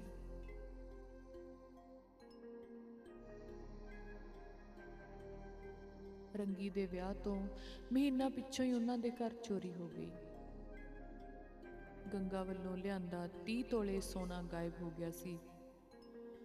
ਨਕਦੀ ਦੇ ਪੈਸਿਆਂ ਚੋਂ ਕੁਝ ਰੰਗੀ ਨੇ ਨਵੇਂ ਭਾਂਡੇ ਤੇ ਇੱਕ ਨਵਾਂ ਸਾਈਕਲ ਖਰੀਦਣ ਤੇ ਖਰਚ ਦਿੱਤੇ ਸੀ ਤੇ ਥੋੜੇ ਜਿਹੇ ਪੈਸੇ ਲਗਾ ਕੇ ਉਹਨਾਂ ਨੇ ਆਪਣੇ ਕੱਚੇ ਘਰ ਦੀ ਸੂਰਤ ਬਦਲ ਦਿੱਤੀ ਸੀ। ਬਾਕੀ ਬਚਦਾ ਪੈਸਾ ਕਿਸੇ ਬਾਣੀਏ ਨੂੰ ਵਿਆਜ ਤੇ ਦੇ ਦਿੱਤਾ ਸੀ। ਚੋਰੀ ਦੀ ਵਾਰਦਾਤ ਨਾਲ ਤੇਲੋ ਦੇ ਜਿਵੇਂ ਪ੍ਰਾਣ ਹੀ ਨਿਕਲ ਗਏ। ਰੰਗੀ ਤੇ ਗੰਗਾ ਨੂੰ ਵੀ ਬਹੁਤ ਸਦਮਾ ਪਹੁੰਚਿਆ। ਪਰ ਮਾਂ ਨੂੰ ਤਰਵਾਸ ਦੇਣ ਲਈ ਉਹ ਖੁਦ ਮਜ਼ਬੂਤੀ ਦਿਖਾਉਂਦੇ ਰਹੇ। ਤੇਲੋ ਨੂੰ ਪੂਰਾ ਸ਼ੱਕ ਸੀ ਕਿ ਚੋਰੀ ਕੌੜੀ ਦੇ ਮੁੰਡਿਆਂ ਨੇ ਕੀਤੀ ਸੀ, ਪਰ ਡਾਢਿਆਂ ਤੋਂ ਡਰਦੀ ਉਹ ਮੂੰਹ ਨਹੀਂ ਸੀ ਖੋਲ ਰਹੀ। ਕਿਤੇ ਕੌੜੀ ਦੇ ਬੁਰਸ਼ੇ ਪੁੱਤ ਉਹਦੇ ਅਪਾਹਿਜ ਪੁੱਤ ਨੂੰ ਕੋਈ ਨੁਕਸਾਨ ਨਾ ਪਹੁੰਚਾ ਦੇਣ, ਇੱਕੋ ਇੱਕ ਪੁੱਤ ਸੀ ਉਹਦੇ ਜੋ ਸੌ ਸੌ ਸੁੱਖਾਂ ਸੁੱਖ ਕੇ ਲਿਆ ਸੀ। ਤੇ ਜਿਸ ਨੂੰ ਉਹ ਕਿਸੇ ਵੀ ਕੀਮਤ ਤੇ ਕਿਸੇ ਮੁਸੀਬਤ 'ਚ ਨਹੀਂ ਸੀ ਪਾਉਣਾ ਚਾਹੁੰਦੀ। ਹਮੇਸ਼ਾ ਵਾਂਗੂ ਸਬਰ ਕਰਨ ਤੋਂ ਇਲਾਵਾ ਹੋਰ ਕੋਈ ਚਾਰਾ ਨਹੀਂ ਸੀ ਇਸ ਗਰੀਬ ਟੱਬਰ ਕੋਲ। ਬਸ ਆਪਸ ਵਿੱਚ ਗੱਲਾਂ ਬਾਤਾਂ ਕਰਕੇ ਤੇ ਕਲਪ ਕੇ ਬੈਠ ਗਏ। ਰੰਗੀ ਦਾ ਖੂਨ ਕਈ ਵਾਰੀ ਖੋਲਦਾ ਕਿ ਉਹ ਆਪਣੇ ਤਾਏ ਦੇ ਮੁੰਡਿਆਂ ਨੂੰ ਜਾ ਕੇ ਗਰਦਨੋਂ ਫੜ ਲਵੇ, ਪਰ ਆਪਣੇ ਅਪਾਹਿਜ ਪੁਣੇ ਕਾਰਨ ਉਹ ਮਨ ਮਾਰ ਕੇ ਰਹਿ ਜਾਂਦਾ। ਕਿੱਥੇ ਉਹ ਮਾੜਚੂ ਜਿਹਾ ਲੂਲਾ ਲੰਗੜਾ ਬੰਦਾ ਤੇ ਕਿੱਥੇ ਉਹਦੇ ਸ਼ਰੀਕ ਡਾਂਗਾ ਵਰਗੇ ਜੋ ਸਾਰਾ ਦਿਨ ਇੱਧਰ ਉੱਧਰ ਆਵਾਰਾ ਬੈੜਕਿਆਂ ਵਾਂਗੂ ਬੇਵਜ੍ਹਾ ਲੋਕਾਂ ਨਾਲ ਟੱਕਰਾਂ ਮਾਰਦੇ ਫਿਰਦੇ ਸੀ। ਮਾਂ, ਜੇ ਤੂੰ ਕਹੇ ਤਾਂ ਮੈਂ ਸ਼ਰੀਕੇ 'ਚ ਗੱਲ ਕਰਾਂ। ਰੰਗੀ ਨੇ ਆਪਣੀ ਮਾਂ ਨਾਲ ਸਲਾਹ ਕਰਨੀ ਚਾਹੀ। ਨਾ ਪੁੱਤ, ਨਾ। ਤਕੜੇ ਦਾ ਸੱਤੀ ਮੀਹੀ ਸੌ ਹੁੰਦਾ। ਮਾੜੇ ਧੋੜੇ ਨੂੰ ਕੋਈ ਨਹੀਂ ਪੁੱਛਦਾ। ਸ਼ਰੀਕਾ ਵੀ ਅੱਗ ਲੱਗਣਾ ਸਾਰਾ ਇਹਨਾਂ ਦਾ ਹੀ ਹੈ। ਆਪਣੇ ਨਾਲ ਕਿਸੇ ਨੇ ਨਹੀਂ ਖੜਨਾ ਅੱਗੇ ਕਿਸੇ ਨੇ ਸਾਥ ਨਹੀਂ ਦਿੱਤਾ ਆਪਣਾ। ਪਹਿਲਾਂ ਸਾਰੀ ਉਮਰ ਤੇਰੇ ਪਿਓ ਨੂੰ ਲੁੱਟ ਕੇ ਖਾਂਦੇ ਰਹੇ ਤੇ ਹੁਣ ਤੇਰੇ ਮਗਰ ਪੈ ਗਏ। ਪਹਿਲਾਂ ਤੇਰੇ ਪਿਓ ਨੂੰ ਮਾਰਤਾ ਸੀ ਕੁਛ ਖਵਾ ਕੇ ਜਾਇਦਾਦ ਸਾਂਭਣ ਨੂੰ। ਹੁਣ ਮੈਂ ਤੈਨੂੰ ਬਲਦੀ ਦੇ ਬੂਥੇ ਨਹੀਂ ਪਾਉਣਾ ਪੁੱਤ। ਮੇਰੀ ਸਾਰੀ ਉਮਰ ਦੀ ਤਪੱਸਿਆ ਦਾ ਫਲ ਹੈ ਤੂੰ। ਅੱਗ ਲੱਗੇ ਸੋਨੇ ਨੂੰ। ਮੈਨੂੰ ਤੇਰੀ ਜ਼ਿੰਦਗੀ ਚਾਹੀਦੀ ਆ ਇਹਨਾਂ ਲੰਗਾੜਿਆਂ ਦਾ ਕੀ ਜਾਣਾ? ਤੂੰ ਦਿਨ ਰਾਤ ਕੱਲਾ ਬਾਹਰ ਫਿਰਦਾ। ਨਾ ਜਾਣੀ ਕਿਤੇ ਕੱਲੇ ਘੇਰੇ ਨੂੰ ਘੇਰ ਕੇ ਸੱਟ ਫੇਟ ਮਾਰ ਦੇਣ। ਫਿਰ ਮੈਂ ਕਿਹਦੀ ਮਾਂ ਨੂੰ ਮਾਸੀ ਕਹੂੰਗੀ? ਨਾ ਵੀਰ, ਨਾ। ਤੂੰ ਇਹਨਾਂ ਰਾਖਸਾਂ ਨਾਲ ਕੋਈ ਪੰਗਾ ਨਾ ਲਈ। ਆਪੇ ਰੱਬ ਦੇਖੂਗਾ। ਬੇੜਾ ਬਹਿ ਜੇ ਨੂੰ ਪੁੱਤਿਆਂ ਦਾ, ਜਿਨ੍ਹਾਂ ਨੇ ਗਰੀਬ ਭਾਈ ਦਾ ਘਰ ਲੁੱਟਣ 'ਚ ਕੋਈ ਕਸਰ ਨਹੀਂ ਛੱਡੀ। ਤੇ ਲੋਰੰਗੀ ਨੂੰ ਸਮਝਾ ਰਹੀ ਸੀ। ਤੇ ਕੋਲ ਬੈਠੀ ਗੰਗਾ ਮਨ ਹੀ ਮਨ ਅੰਦਾਜ਼ਾ ਲਗਾ ਰਹੀ ਸੀ। ਕਿ ਉਹਦੇ ਸਹੁਰਿਆਂ 'ਚ ਵਸਦੇ ਸ਼ਰੀਕ ਕਿੰਨੇ ਖਤਰਨਾਕ ਤੇ ਬੇਖੌਫ ਸਨ, ਜੋ ਉਹਦੇ ਪਰਿਵਾਰ ਨਾਲ ਕੋਈ ਵੀ ਅਨਹੋਣੀ ਕਰ ਸਕਦੇ ਸੀ। ਵੈਸੇ ਵੀ ਉਹਨੂੰ ਝਗੜਿਆਂ ਤੋਂ ਬਹੁਤ ਡਰ ਲੱਗਦਾ ਸੀ। ਬਚਪਨ ਤੋਂ ਹੀ ਬੜੀ ਸਹਿਮੀ ਹੋਈ ਜ਼ਿੰਦਗੀ ਜਿਉਂਦੀ ਰਹੀ ਸੀ ਉਹ। ਜੇ ਕੋਈ ਉੱਚੀ ਵੀ ਬੋਲਦਾ ਸੀ, ਤਾਂ ਉਹ ਡਰ ਜਾਂਦੀ ਸੀ। ਫਿਰ ਇਹ ਤਾਂ ਬਹੁਤ ਵੱਡੀ ਗੱਲ ਸੀ। ਉਹਨਾਂ ਦੇ ਸ਼ਰੀਕ ਹੀ ਉਹਦਾ ਸੋਨਾ ਚੋਰੀ ਕਰਕੇ ਲੈ ਗਏ ਸੀ ਤੇ ਉਹ ਸਾਰਾ ਟੱਬਰ ਚੁੱਪਚਾਪ ਦੇਖਦਾ ਰਹਿ ਗਿਆ। ਕਿਸੇ 'ਚ ਹਿੰਮਤ ਨਹੀਂ ਸੀ ਕਿ ਤਾਏ ਦੇ ਟੱਬਰ ਨਾਲ ਕੋਈ ਗੱਲ ਕਰ ਸਕੇ। ਸੋਨਾ ਕਿਉਂ ਜਿਹਾ ਹੁੰਦਾ? ਗੰਗਾ ਨੂੰ ਕੋਈ ਪਤਾ ਨਹੀਂ ਸੀ, ਪਰ ਸੋਨੇ ਦੇ ਗਵਾਚਣ ਦਾ ਦੁੱਖ ਇੰਨਾ ਵੱਡਾ ਹੁੰਦਾ, ਉਹ ਪਹਿਲੀ ਵਾਰ ਮਹਿਸੂਸ ਕਰ ਰਹੀ ਸੀ ਤੇ ਇਸੇ ਦੁੱਖ 'ਚ ਕਈ ਵਾਰ ਉਹ ਰੋਣ ਲੱਗ ਜਾਂਦੀ। ਧੀਏ ਤੀਮੀ ਨੂੰ ਆਪਣੀਆਂ ਟੂਮਾਂ ਬਹੁਤ ਪਿਆਰੀਆਂ ਹੁੰਦੀਆਂ ਨੇ। ਜੋ ਮਰਜ਼ੀ ਗਵਾਚ ਜੇ ਪਰ ਗਹਿਣਾ ਗੱਟਾ ਗਵਾਚਣ ਦਾ ਦੁੱਖ ਬਹੁਤ ਡੂੰਘਾ ਹੁੰਦਾ ਤੀਮੀ ਨੂੰ। ਤੂੰ ਜੀ ਨਾ ਹਲਕਾ ਕਰ। ਮੇਰੇ ਰੰਗੀ ਦਾ ਕੰਮ ਸੂਤ ਆ ਜੇ, ਤੈਨੂੰ ਹੋਰ ਟੂਮਾ ਬਣਾ ਦੂਗਾ। ਤੇ ਲੋ ਨੂੰ ਦੇ ਹੰਝੂ ਪੂੰਝਦੀ ਸਹੁਰੇ ਘਰ ਕਈ ਮਹੀਨੇ ਰਹਿਣ ਪਿੱਛੋਂ ਗੰਗਾ ਨੂੰ ਅਹਿਸਾਸ ਹੋ ਗਿਆ ਸੀ। ਕਿ ਉਹਨਾਂ ਕੋਲ ਤਾਏ ਦੇ ਟੱਬਰ ਤੋਂ ਡਰ ਕੇ ਰਹਿਣ ਤੋਂ ਇਲਾਵਾ ਹੋਰ ਕੋਈ ਚਾਰਾ ਨਹੀਂ ਸੀ। ਉਹਨਾਂ ਦੇ ਨਾਲ ਲੜ ਨਹੀਂ ਸਕਦੇ ਸੀ ਉਹ। ਇਸ ਲਈ ਦੋਸਤੀ ਰੱਖਣ ਵਿੱਚ ਹੀ ਭਲਾਈ ਸੀ, ਭਾਵੇਂ ਉਤਲੇ ਮਨੋਂ ਹੀ ਕਿਉਂ ਨਾ ਹੋਵੇ। ਉਹਨੂੰ ਦੁਨੀਆ ਨਾਲ ਕੋਈ ਮਤਲਬ ਹੀ ਨਹੀਂ ਸੀ। ਸੋਨਾ ਹੋਵੇ ਜਾਂ ਪਿੱਤਲ, ਸਭ ਕੁਝ ਉਹਦੇ ਲਈ ਬਰਾਬਰ ਸੀ। ਉਹ ਤਾਂ ਆਪਣੇ ਸਹੁਰੇ ਘਰ 'ਚ ਮਿਲੇ ਪਿਆਰ ਤੇ ਸਤਿਕਾਰ 'ਚ ਪੂਰੀ ਤਰ੍ਹਾਂ ਡੁੱਬੀ ਹੋਈ ਸੀ। ਕਿਸੇ ਬਾਰੇ ਕੁਝ ਨਹੀਂ ਸੋਚਦੀ ਸੀ ਉਹ। ਜੇ ਸੋਚਦੀ ਸੀ, ਤਾਂ ਸਿਰਫ ਆਪਣੇ ਦੇਵਤਾ ਸਰੂਪ ਪਤੀ ਬਾਰੇ ਜਿਸ ਨੇ ਕਦੇ ਵੀ ਉਸ ਦਾ ਦਿਲ ਨਹੀਂ ਸੀ ਦੁਖਾਇਆ। ਨੇਤਰਹੀਣ ਹੋਣ ਦੇ ਬਾਵਜੂਦ ਰੰਗੀ ਨੇ ਕਦੇ ਵੀ ਗੰਗਾ ਨੂੰ ਕੋਈ ਅਜਿਹਾ ਲਫ਼ਜ਼ ਨਹੀਂ ਕਿਹਾ ਸੀ, ਜਿਸ ਨਾਲ ਉਸ ਨੂੰ ਕਸ਼ਟ ਪਹੁੰਚੇ। ਉਸ ਨੂੰ ਬਹੁਤ ਪਿਆਰ ਕਰਦਾ ਸੀ ਉਹ, ਤੇ ਉਹਦੇ ਵਰਗੀ ਸੁਗੜ ਸਿਆਣੀ ਤੇ ਸੋਹਣੀ ਪਤਨੀ ਪਾ ਕੇ ਧੰਨ ਧੰਨ ਹੋ ਗਿਆ ਸੀ। ਪਿਆਰ ਨਾਲ ਗੰਗੀ ਸੱਦਦਾ ਸੀ ਉਹਨੂੰ। ਗੰਗਾ ਵੀ ਗੰਗੀ ਦੇ ਵਿਸ਼ਵਾਸ ਦੀ ਕਸੌਟੀ ਤੇ ਪੂਰੀ ਉਤਰੀ ਸੀ। ਆਪਣੇ ਪਤੀ ਤੇ ਸੱਸ ਦੀ ਸੇਵਾ ਕਰਨ 'ਚ ਕੋਈ ਕਸਰ ਨਹੀਂ ਛੱਡੀ ਸੀ ਉਹਨੇ। ਉਸ ਦੀ ਸੱਸ ਨੇ ਉਸ ਨੂੰ ਰਸੋਈ ਦਾ ਸਾਰਾ ਕੰਮ ਸਿਖਾ ਦਿੱਤਾ ਸੀ। ਅੱਖਾਂ ਨਾ ਹੋਣ ਦੇ ਬਾਵਜੂਦ ਉਹ ਘਰ ਦਾ ਪੂਰਾ ਕੰਮ ਕਰ ਲੈਂਦੀ ਸੀ। ਆਟਾ ਗੁੰਨਦੀ, ਸਬਜ਼ੀ ਬਣਾਉਂਦੀ, ਰੋਟੀਆਂ ਪਕਾਉਂਦੀ, ਕੱਪੜੇ ਧੋਂਦੀ ਤੇ ਘਰ ਦੀ ਸਫ਼ਾਈ ਕਰਦੀ। ਸੱਸ ਦੇ ਰੋਕਣ ਦੇ ਬਾਵਜੂਦ ਉਹ ਸਾਰਾ ਦਿਨ ਕੰਮ 'ਚ ਲੱਗੀ ਰਹਿੰਦੀ ਤੇ ਵਿਹਲੀ ਹੋਣ ਤੇ ਸੱਸ ਦੀਆਂ ਲੱਤਾਂ ਦਬਦੀ। ਸ਼ਾਮ ਨੂੰ ਪਤੀ ਘਰ ਆਉਂਦਾ ਤਾਂ ਉਹਨੂੰ ਚੁੱਲ੍ਹੇ ਤੇ ਤਾਜ਼ਾ ਖਾਣਾ ਬਣਾ ਕੇ ਖਵਾਉਂਦੀ। ਚੁੱਲ੍ਹੇ 'ਚ ਅੱਗ ਬਾਲਣ ਤੋਂ ਲੈ ਕੇ ਤਵੀ ਤੇ ਰੋਟੀ ਪਾਉਣ ਤੇ ਰਾੜਨ ਤੱਕ ਦੀ ਸਾਰੀ ਕਲਾ ਸਿੱਖ ਲਈ ਸੀ ਉਹਨੇ। ਕੁਦਰਤ ਨੇ ਜਿਵੇਂ ਉਹਦੇ ਮਨ ਅੰਦਰ ਕੋਈ ਤੀਜਾ ਨੇਤਰ ਖੋਲ ਦਿੱਤਾ ਸੀ, ਜਿਸ ਨਾਲ ਉਹਦੀ ਬਾਹਰਲੀ ਨੇਤਰਹੀਣਤਾ ਦੀ ਘਾਟ ਪੂਰੀ ਹੋ ਗਈ ਸੀ। ਆਪਣੀ ਜ਼ਿੰਦਗੀ ਤੋਂ ਬਹੁਤ ਖੁਸ਼ ਸੀ ਉਹ। ਜਿਵੇਂ ਸਵਰਗ ਵਿੱਚ ਰਹਿ ਰਹੀ ਹੋਵੇ, ਕਿਸੇ ਦੀ ਹਿੜਕ ਨਹੀਂ, ਝੜਕ ਨਹੀਂ, ਚਾਰੇ ਪਾਸੇ ਬਸ ਪਿਆਰ ਹੀ ਪਿਆਰ। ਤਾਈਆਂ ਚਾਚੀਆਂ ਤੋਂ ਮਿਲੇ ਤਿਰਸਕਾਰ ਨੂੰ ਉਹ ਕਦੋਂ ਦੀ ਭੁੱਲ ਚੁੱਕੀ ਸੀ? ਹੁਣ ਤਾਂ ਉਹ ਸਿਰਫ ਆਪਣੇ ਸਹੁਰਿਆਂ ਦੇ ਘਰ 'ਚ ਮਿਲੇ ਸੁੱਖ ਤੇ ਆਦਰ ਮਾਣ ਨੂੰ ਹੀ ਯਾਦ ਰੱਖਣਾ ਚਾਹੁੰਦੀ ਸੀ। ਉਸ ਦੀ ਦਾਦੀ ਦੀਆਂ ਅਸੀਸਾਂ ਸ਼ਾਇਦ ਰੱਬ ਨੇ ਸੁਣ ਲਈਆਂ ਸਨ, ਵਰਨਾ ਉਹ ਅਜਿਹੀ ਸੁਖੀ ਘਰ ਗ੍ਰਸਤੀ ਦੇ ਕਿੱਥੇ ਯੋਗ ਸੀ? ਜ਼ਿੰਦਗੀ ਸ਼ਾਂਤੀ ਨਾਲ ਗੁਜ਼ਰ ਰਹੀ ਸੀ ਕਿ ਅਚਾਨਕ ਭੁਚਾਲ ਆ ਗਿਆ। ਜਿਵੇਂ ਸਮੁੰਦਰ 'ਚ ਸ਼ਾਂਤ ਲਹਿਰਾਂ 'ਚ ਤੈਰਦੀ ਕਿਸ਼ਤੀ ਨੂੰ ਅਚਾਨਕ ਤੂਫਾਨੀ ਝਟਕਾ ਲੱਗੇ। ਰੰਗੀ ਕੰਮ ਤੇ ਚਲਾ ਜਾਂਦਾ ਤੇ ਤੇਲੋ ਨੂੰ ਵੀ ਕਈ ਵਾਰੀ ਇੱਧਰ ਉੱਧਰ ਬਾਹਰ ਜਾਣਾ ਪੈ ਜਾਂਦਾ ਸੀ। ਇਹੋ ਜਿਹਾ ਹੀ ਇੱਕ ਮੌਕਾ ਸੀ ਕਿ ਘਰ 'ਚ ਇਕੱਲੀ ਬੈਠੀ ਗੰਗਾ ਤੇ ਜਿਵੇਂ ਪਹਾੜ ਟੁੱਟਿਆ। ਕਿਸੇ ਮਰਦ ਦੇ ਮਜ਼ਬੂਤ ਹੱਥਾਂ ਨੇ ਉਹਦੀ ਬਾਹ ਫੜੀ ਤੇ ਅੰਦਰ ਵੱਲ ਨੂੰ ਖਿੱਚਿਆ। ਕੌਣ ਹੈ ਕੌਣ ਹੈ? ਗੰਗਾ ਘਬਰਾ ਗਈ। ਹਮਲਾਵਰ ਨੇ ਉਹਦੇ ਮੂੰਹ ਤੇ ਹੱਥ ਰੱਖਿਆ ਤੇ ਉਸ ਨੂੰ ਬਾਹਾਂ 'ਚ ਚੁੱਕ ਕੇ ਅੰਦਰ ਲੈ ਗਿਆ। ਗੰਗਾ ਨੂੰ ਉਸ ਦੇ ਬਿਸਤਰੇ ਤੇ ਸੁੱਟ ਕੇ ਜ਼ਬਰਦਸਤੀ ਉਹਦੇ ਕੱਪੜੇ ਲਾਉਣੇ ਸ਼ੁਰੂ ਕੀਤੇ ਉਹਨੇ। ਘਬਰਾਈ ਤੇ ਸਹਿਮੀ ਹੋਈ ਗੰਗਾ ਨੇ ਵਿਰੋਧ ਕਰਨਾ ਚਾਹਿਆ। ਪਰ ਹਮਲਾਵਰ ਦੇ ਜ਼ੋਰ ਸਾਹਮਣੇ ਉਹਦੀ ਕੋਈ ਪੇਸ਼ ਨਾ ਚੱਲੀ। ਉਹਨੇ ਚੀਕਾਂ ਮਾਰਨੀਆਂ ਚਾਹੀਆਂ। ਪਰ ਹਮਲਾਵਰ ਨੇ ਉਸ ਦੀ ਚੁੰਨੀ ਨਾਲ ਹੀ ਉਹਦਾ ਮੂੰਹ ਬੰਦ ਦਿੱਤਾ। ਗੰਗਾ ਨੂੰ ਨੰਗੀ ਕਰਕੇ ਆਪਣੀ ਹਵਸ ਪੂਰੀ ਕਰਨ ਪਿੱਛੋਂ ਹਮਲਾਵਰ ਚੁੱਪਚਾਪ ਉੱਥੋਂ ਚਲਾ ਗਿਆ। ਗੰਗਾ ਨੂੰ ਸਮਝ ਨਹੀਂ ਆਇਆ ਕਿ ਉਹ ਕੀ ਕਰੇ।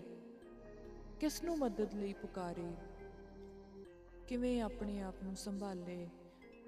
ਕਿਵੇਂ ਉਸ ਹਮਲਾਵਰ ਦੀ ਪਛਾਣ ਕਰੇ, ਜਿਹਦੇ ਸਿਰਫ ਜਿਸਮ ਦੀ ਛੋਹ ਦਾ ਹੀ ਪਤਾ ਸੀ ਉਹਨੂੰ। ਜਿਸ ਦੀ ਸ਼ਕਲ ਸੂਰਤ ਤੱਕ ਉਹ ਦੇਖ ਨਹੀਂ ਸਕੀ ਸੀ, ਜਿਸ ਦੀ ਆਵਾਜ਼ ਵੀ ਉਹਨੇ ਸੁਣੀ ਨਹੀਂ ਸੀ। ਕਿੰਨੀ ਬਦਨਸੀਬ ਸੀ ਉਹ ਤੇ ਕਿੰਨੀ ਮਜਬੂਰ। ਉਹਦਾ ਜੀ ਕੀਤਾ ਕਿ ਉੱਚੀ ਉੱਚੀ ਰੋਵੇ। ਤੇ ਬਾਹਰ ਗਲੀ 'ਚ ਜਾ ਕੇ ਰੌਲਾ ਪਾਵੇ। ਪਰ ਅਚਾਨਕ ਹੀ ਉਸ ਨੂੰ ਆਪਣੀ ਦਾਦੀ ਦੇ ਕਹੇ ਸ਼ਬਦ ਯਾਦ ਆ ਗਏ, ਧੀਏ ਆਪਣੀ ਤੇ ਆਪਣੇ ਘਰ ਦੀ ਲਾਜ ਬਚਾ ਕੇ ਰੱਖੀ। ਤੀਮੀ ਦੇ ਢਿੱਡ 'ਚ ਖੂਹ ਹੁੰਦਾ ਹੈ, ਜਿਸ 'ਚ ਪਤਾ ਨਹੀਂ ਕਿੰਨੇ ਕਿੰਨੇ ਭੇਤ ਦੱਬੇ ਹੁੰਦੇ ਨੇ, ਜੋ ਉਹ ਕਿਸੇ ਨੂੰ ਵੀ ਨਹੀਂ ਦੱਸ ਸਕਦੀ। ਉਹਨਾਂ ਦਾ ਛੁਪਾ ਕੇ ਰੱਖਣਾ ਹੀ ਅਕਲਮੰਦੀ ਆ ਆਪਣੇ ਘਰ ਪਰਿਵਾਰ ਦੀ ਇੱਜ਼ਤ ਵਾਸਤੇ ਬੜੀਆਂ ਕੁਰਬਾਨੀਆਂ ਦੇਣੀਆਂ ਪੈਂਦੀਆਂ ਨੇ ਉਹਨੂੰ। ਤਿਮੀ ਦਾ ਮੂੰਹ ਖੁੱਲ ਜੇ ਤਾਂ ਪਰਲੋ ਆ ਜਾਂਦੀ। ਹੈ ਗੰਗਾ ਜਿਵੇਂ ਬਰਫ਼ ਹੋ ਗਈ। ਆਪਣੀ ਬੇਵਸੀ ਤੇ ਬਹੁਤ ਦੇਰ ਤੱਕ ਰੋਂਦੀ ਰਹੀ ਉਹ ਆਪਣੇ ਪਤੀ ਨੂੰ ਜੇ ਇਹ ਗੱਲ ਦੱਸਦੀ ਹੈ, ਤਾਂ ਕਿਤੇ ਉਹ ਉਹਨੂੰ ਛੱਡ ਹੀ ਨਾ ਦੇਵੇ। ਬੜੀ ਮੁਸ਼ਕਿਲ ਨਾਲ ਤਾਂ ਉਹਦਾ ਵਿਆਹ ਹੋਇਆ ਸੀ। ਜੇ ਆਪਣੀ ਸੱਸ ਕੋਲ ਢਿੱਡ ਫਰੋਲੇ ਤਾਂ ਪਤਾ ਨਹੀਂ ਉਹਦਾ ਕੀ ਜਵਾਬ ਹੋਵੇਗਾ। ਹਰ ਪਾਸੇ ਨਿਰਾਸ਼ਾ ਦਾ ਅੰਧਕਾਰ ਫੈਲਿਆ ਹੋਇਆ ਸੀ। ਜੋ ਉਸ ਦੀਆਂ ਅੱਖਾਂ ਦੇ ਹਨੇਰੇ ਤੋਂ ਵੀ ਕਿਤੇ ਵੱਧ ਕਾਲਾ ਤੇ ਭਿਅੰਕਰ ਸੀ। ਉਸ ਨੂੰ ਲੱਗਿਆ ਜਿਵੇਂ ਹਲੇ ਉਹਦੇ ਗੁਨਾਹਾਂ ਦੀ ਸਜ਼ਾ ਖਤਮ ਨਹੀਂ ਹੋਈ ਸੀ। ਬਚਪਨ 'ਚ ਕਹਾਣੀਆਂ ਸੁਣੀਆਂ ਸੀ ਉਹਨੇ ਕਿ ਹਰ ਬੰਦਾ ਆਪਣੇ ਪਿਛਲੇ ਜਨਮਾਂ ਦੇ ਕਰਮਾਂ ਦਾ ਭੁਗਤਾਨ ਕਰਦਾ ਹੈ। ਆਪਣੀ ਅਪਾਹਿਜਤਾ ਨੂੰ ਉਹ ਆਪਣੇ ਪਿਛਲੇ ਜਨਮਾਂ ਦੇ ਪਾਪਾਂ ਦਾ ਲੇਖਾ ਜੋਖਾ ਹੀ ਸਮਝਦੀ ਸੀ। ਜਿਵੇਂ ਕਈ ਜਨਮਾਂ ਦੇ ਪਾਪ ਇਕੱਠੇ ਹੋ ਕੇ ਇਸ ਜਨਮ ਵਿੱਚ ਭੁਗਤਣੇ ਪੈ ਗਏ ਸੀ। ਉਵੇਂ ਹੀ ਜਿਵੇਂ ਕਈ ਗੰਦੀਆਂ ਨਾਲੀਆਂ ਦਾ ਪਾਣੀ ਇਕੱਠਾ ਹੋ ਕੇ ਇੱਕ ਵੱਡੇ ਨਾਲੇ ਵਿੱਚ ਜਾ ਡਿੱਗਦਾ ਹੈ ਤੇ ਕੂੜਾ ਗਟਰ 'ਚ ਫਸ ਜਾਂਦਾ ਹੈ। ਇਸ ਗਟਰ ਨੂੰ ਸਾਫ਼ ਕਰਨ ਵਿੱਚ ਇਸ ਗਟਰ ਨੂੰ ਸਾਫ਼ ਕਰਨ ਲਈ ਕਿੰਨਾ ਜ਼ੋਰ ਲੱਗਦਾ ਹੈ, ਇਹ ਸਿਰਫ ਭੁਗਤਣ ਵਾਲਾ ਹੀ ਜਾਣਦਾ। ਰੰਗੀ ਨਾਲ ਵਿਆਹ ਹੋਣ ਪਿੱਛੋਂ ਉਸ ਨੂੰ ਲੱਗਿਆ ਸੀ ਕਿ ਉਹਦੇ ਮਾੜੇ ਕਰਮਾਂ ਦਾ ਹਿਸਾਬ ਕਿਤਾਬ ਉਹਦੇ ਪੇਕਿਆਂ ਦੇ ਘਰ 'ਚ ਹੀ ਪੂਰਾ ਹੋ ਗਿਆ ਸੀ। ਪਰ ਇਸ ਨਵੇਂ ਹਾਦਸੇ ਨੇ ਜਿਵੇਂ ਕੋਈ ਨਵਾਂ ਵਹੀ ਖਾਤਾ ਖੋਲ ਦਿੱਤਾ ਸੀ। ਉਹਦੇ ਲਈ ਜਿਸ ਦਾ ਭੁਗਤਾਨ ਹੋਣਾ ਹਲੇ ਬਾਕੀ ਸੀ। ਉਹਨੂੰ ਇੰਨਾ ਤਾਂ ਅਹਿਸਾਸ ਸੀ ਕਿ ਕੋਈ ਗੈਰ ਮਰਦ ਉਹਦੇ ਨਾਲ ਜ਼ਬਰਦਸਤੀ ਕਰਕੇ ਗਿਆ। ਪਰ ਇਸ ਕੁਕਰਮ ਨੂੰ ਬਲਾਤਕਾਰ ਕਹਿੰਦੇ ਨੇ, ਇਸ ਬਾਰੇ ਉਸ ਨੂੰ ਕੋਈ ਪਤਾ ਨਹੀਂ ਸੀ। ਕਦੇ ਇਹੋ ਜਿਹੀ ਸਥਿਤੀ ਨਾਲ ਪਹਿਲਾਂ ਸਾਹਮਣਾ ਨਹੀਂ ਸੀ ਹੋਇਆ ਉਹਦਾ। ਕਾਫੀ ਦੇਰ ਰੋਣ ਪਿੱਛੋਂ ਥੋੜੀ ਹਲਕੀ ਹੋਈ ਤੇ ਉਹਨੇ ਖੁਦ ਨੂੰ ਸੰਭਾਲਿਆ। ਰੋ ਰੋ ਕੇ ਮੂੰਹ ਲਾਲ ਹੋ ਗਿਆ ਸੀ ਉਸਦਾ। ਰੰਗੀ ਤੇ ਤੇਲੋ ਘਰ ਮੁੜੇ ਤਾਂ ਉਸਦੀ ਹਾਲਤ ਦੇਖ ਕੇ ਹੱਕੇ ਬੱਕੇ ਰਹਿ ਗਏ। ਕੀ ਹੋਇਆ ਬਹੂ? ਉਹਦੀ ਸੱਸ ਨੇ ਘਬਰਾ ਕੇ ਪੁੱਛਿਆ। ਕੁਛ ਨਹੀਂ ਮਾਂ ਜੀ, ਐਵੇਂ ਡਰ ਗਈ ਸੀ ਕੱਲੀ ਘਰ 'ਚ। ਗੰਗਾ ਨੇ ਸੱਚ ਛੁਪਾਇਆ। ਲੈ ਸੁੱਖ ਨਾਲ ਆਪਦੇ ਘਰ 'ਚ ਡਰ ਕਾਦਾ ਤੇਲੋ ਨੇ ਉਹਨੂੰ ਜੱਫੀ 'ਚ ਲਿਆ। ਪਰ ਗੰਗਾ ਦਾ ਦਿਲ ਕਈ ਦਿਨ ਡਰ ਕਾਰਨ ਕੰਬਦਾ ਰਿਹਾ। ਤੇ ਡਰ ਦੇ ਮਾਰੇ ਉਹ ਆਪਣੇ ਕਮਰੇ 'ਚ ਦੁਬਕੀ ਪਈ ਰਹਿੰਦੀ। ਤੇ ਲੋ ਕਿਤੇ ਜਾਣਾ ਚਾਹੁੰਦੀ ਤਾਂ ਉਹਨੂੰ ਰੋਕ ਦਿੰਦੀ, ਮਾਂ ਜੀ, ਬਾਹਰ ਨਾ ਜਾਓ, ਮੇਰਾ ਜੀ ਘਬਰਾਉਂਦਾ। ਉਹ ਕਿਸੇ ਅਣਜਾਣੇ ਭੈ ਤੋਂ ਡਰਦੀ ਰਹਿੰਦੀ।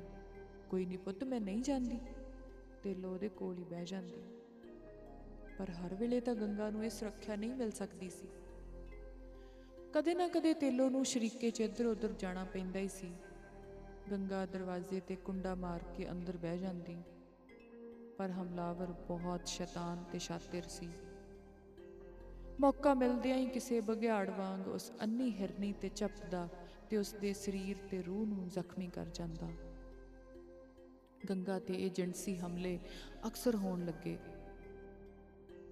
ਹੌਲੀ ਹੌਲੀ ਉਸ ਨੂੰ ਮਹਿਸੂਸ ਹੋਣ ਲੱਗਾ ਕਿ ਹਮਲਾਵਰ ਇੱਕ ਨਹੀਂ, ਸਗੋਂ ਕਈ ਸਨ, ਸ਼ਾਇਦ 4-5 ਪਰ ਹਮਲੇ ਦਾ ਢੰਗ ਹੋਈ ਸੀ।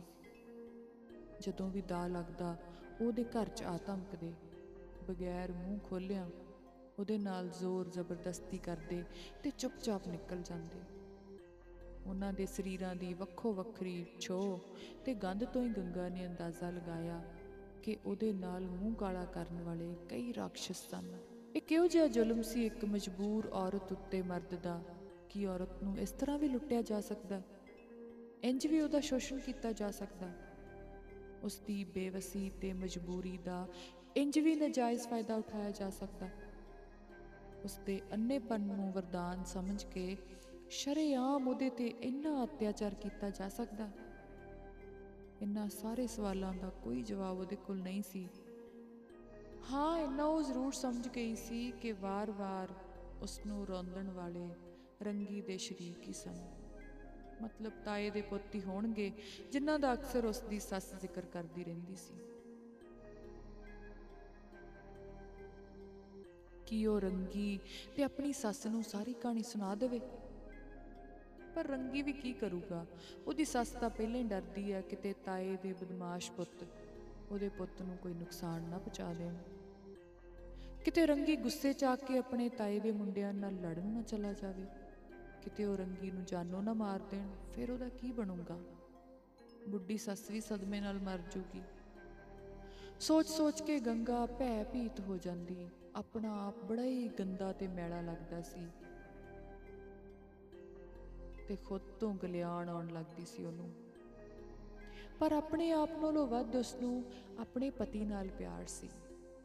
ਆਪਣੇ ਤੇ ਹੋ ਰਹੇ ਇਸ ਘਿਨਾਉਣੇ ਅਤਿਆਚਾਰ ਬਾਰੇ ਕਿਸੇ ਕੋਲ ਭਾਫ ਵੀ ਨਾ ਕੱਢੀ ਉਹਨੇ। ਘਰ ਦੀ ਸੁੱਖ ਸ਼ਾਂਤੀ ਤੇ ਪਤੀ ਦੀ ਜ਼ਿੰਦਗੀ ਲਈ ਸਾਰਾ ਦਰਦ ਚੁੱਪਚਾਪ ਪੀ ਗਈ ਉਹ ਹਮੇਸ਼ਾ ਵਾਂਗੂ ਤਕਦੀਰ ਮੂਰੇ ਸਿਰ ਝੁਕਾ ਦਿੱਤਾ ਉਸਨੇ ਕਿ ਜੋ ਭਾਗਾਂ 'ਚ ਲਿਖਿਆ ਮਿਲ ਰਿਹਾ ਹੈ।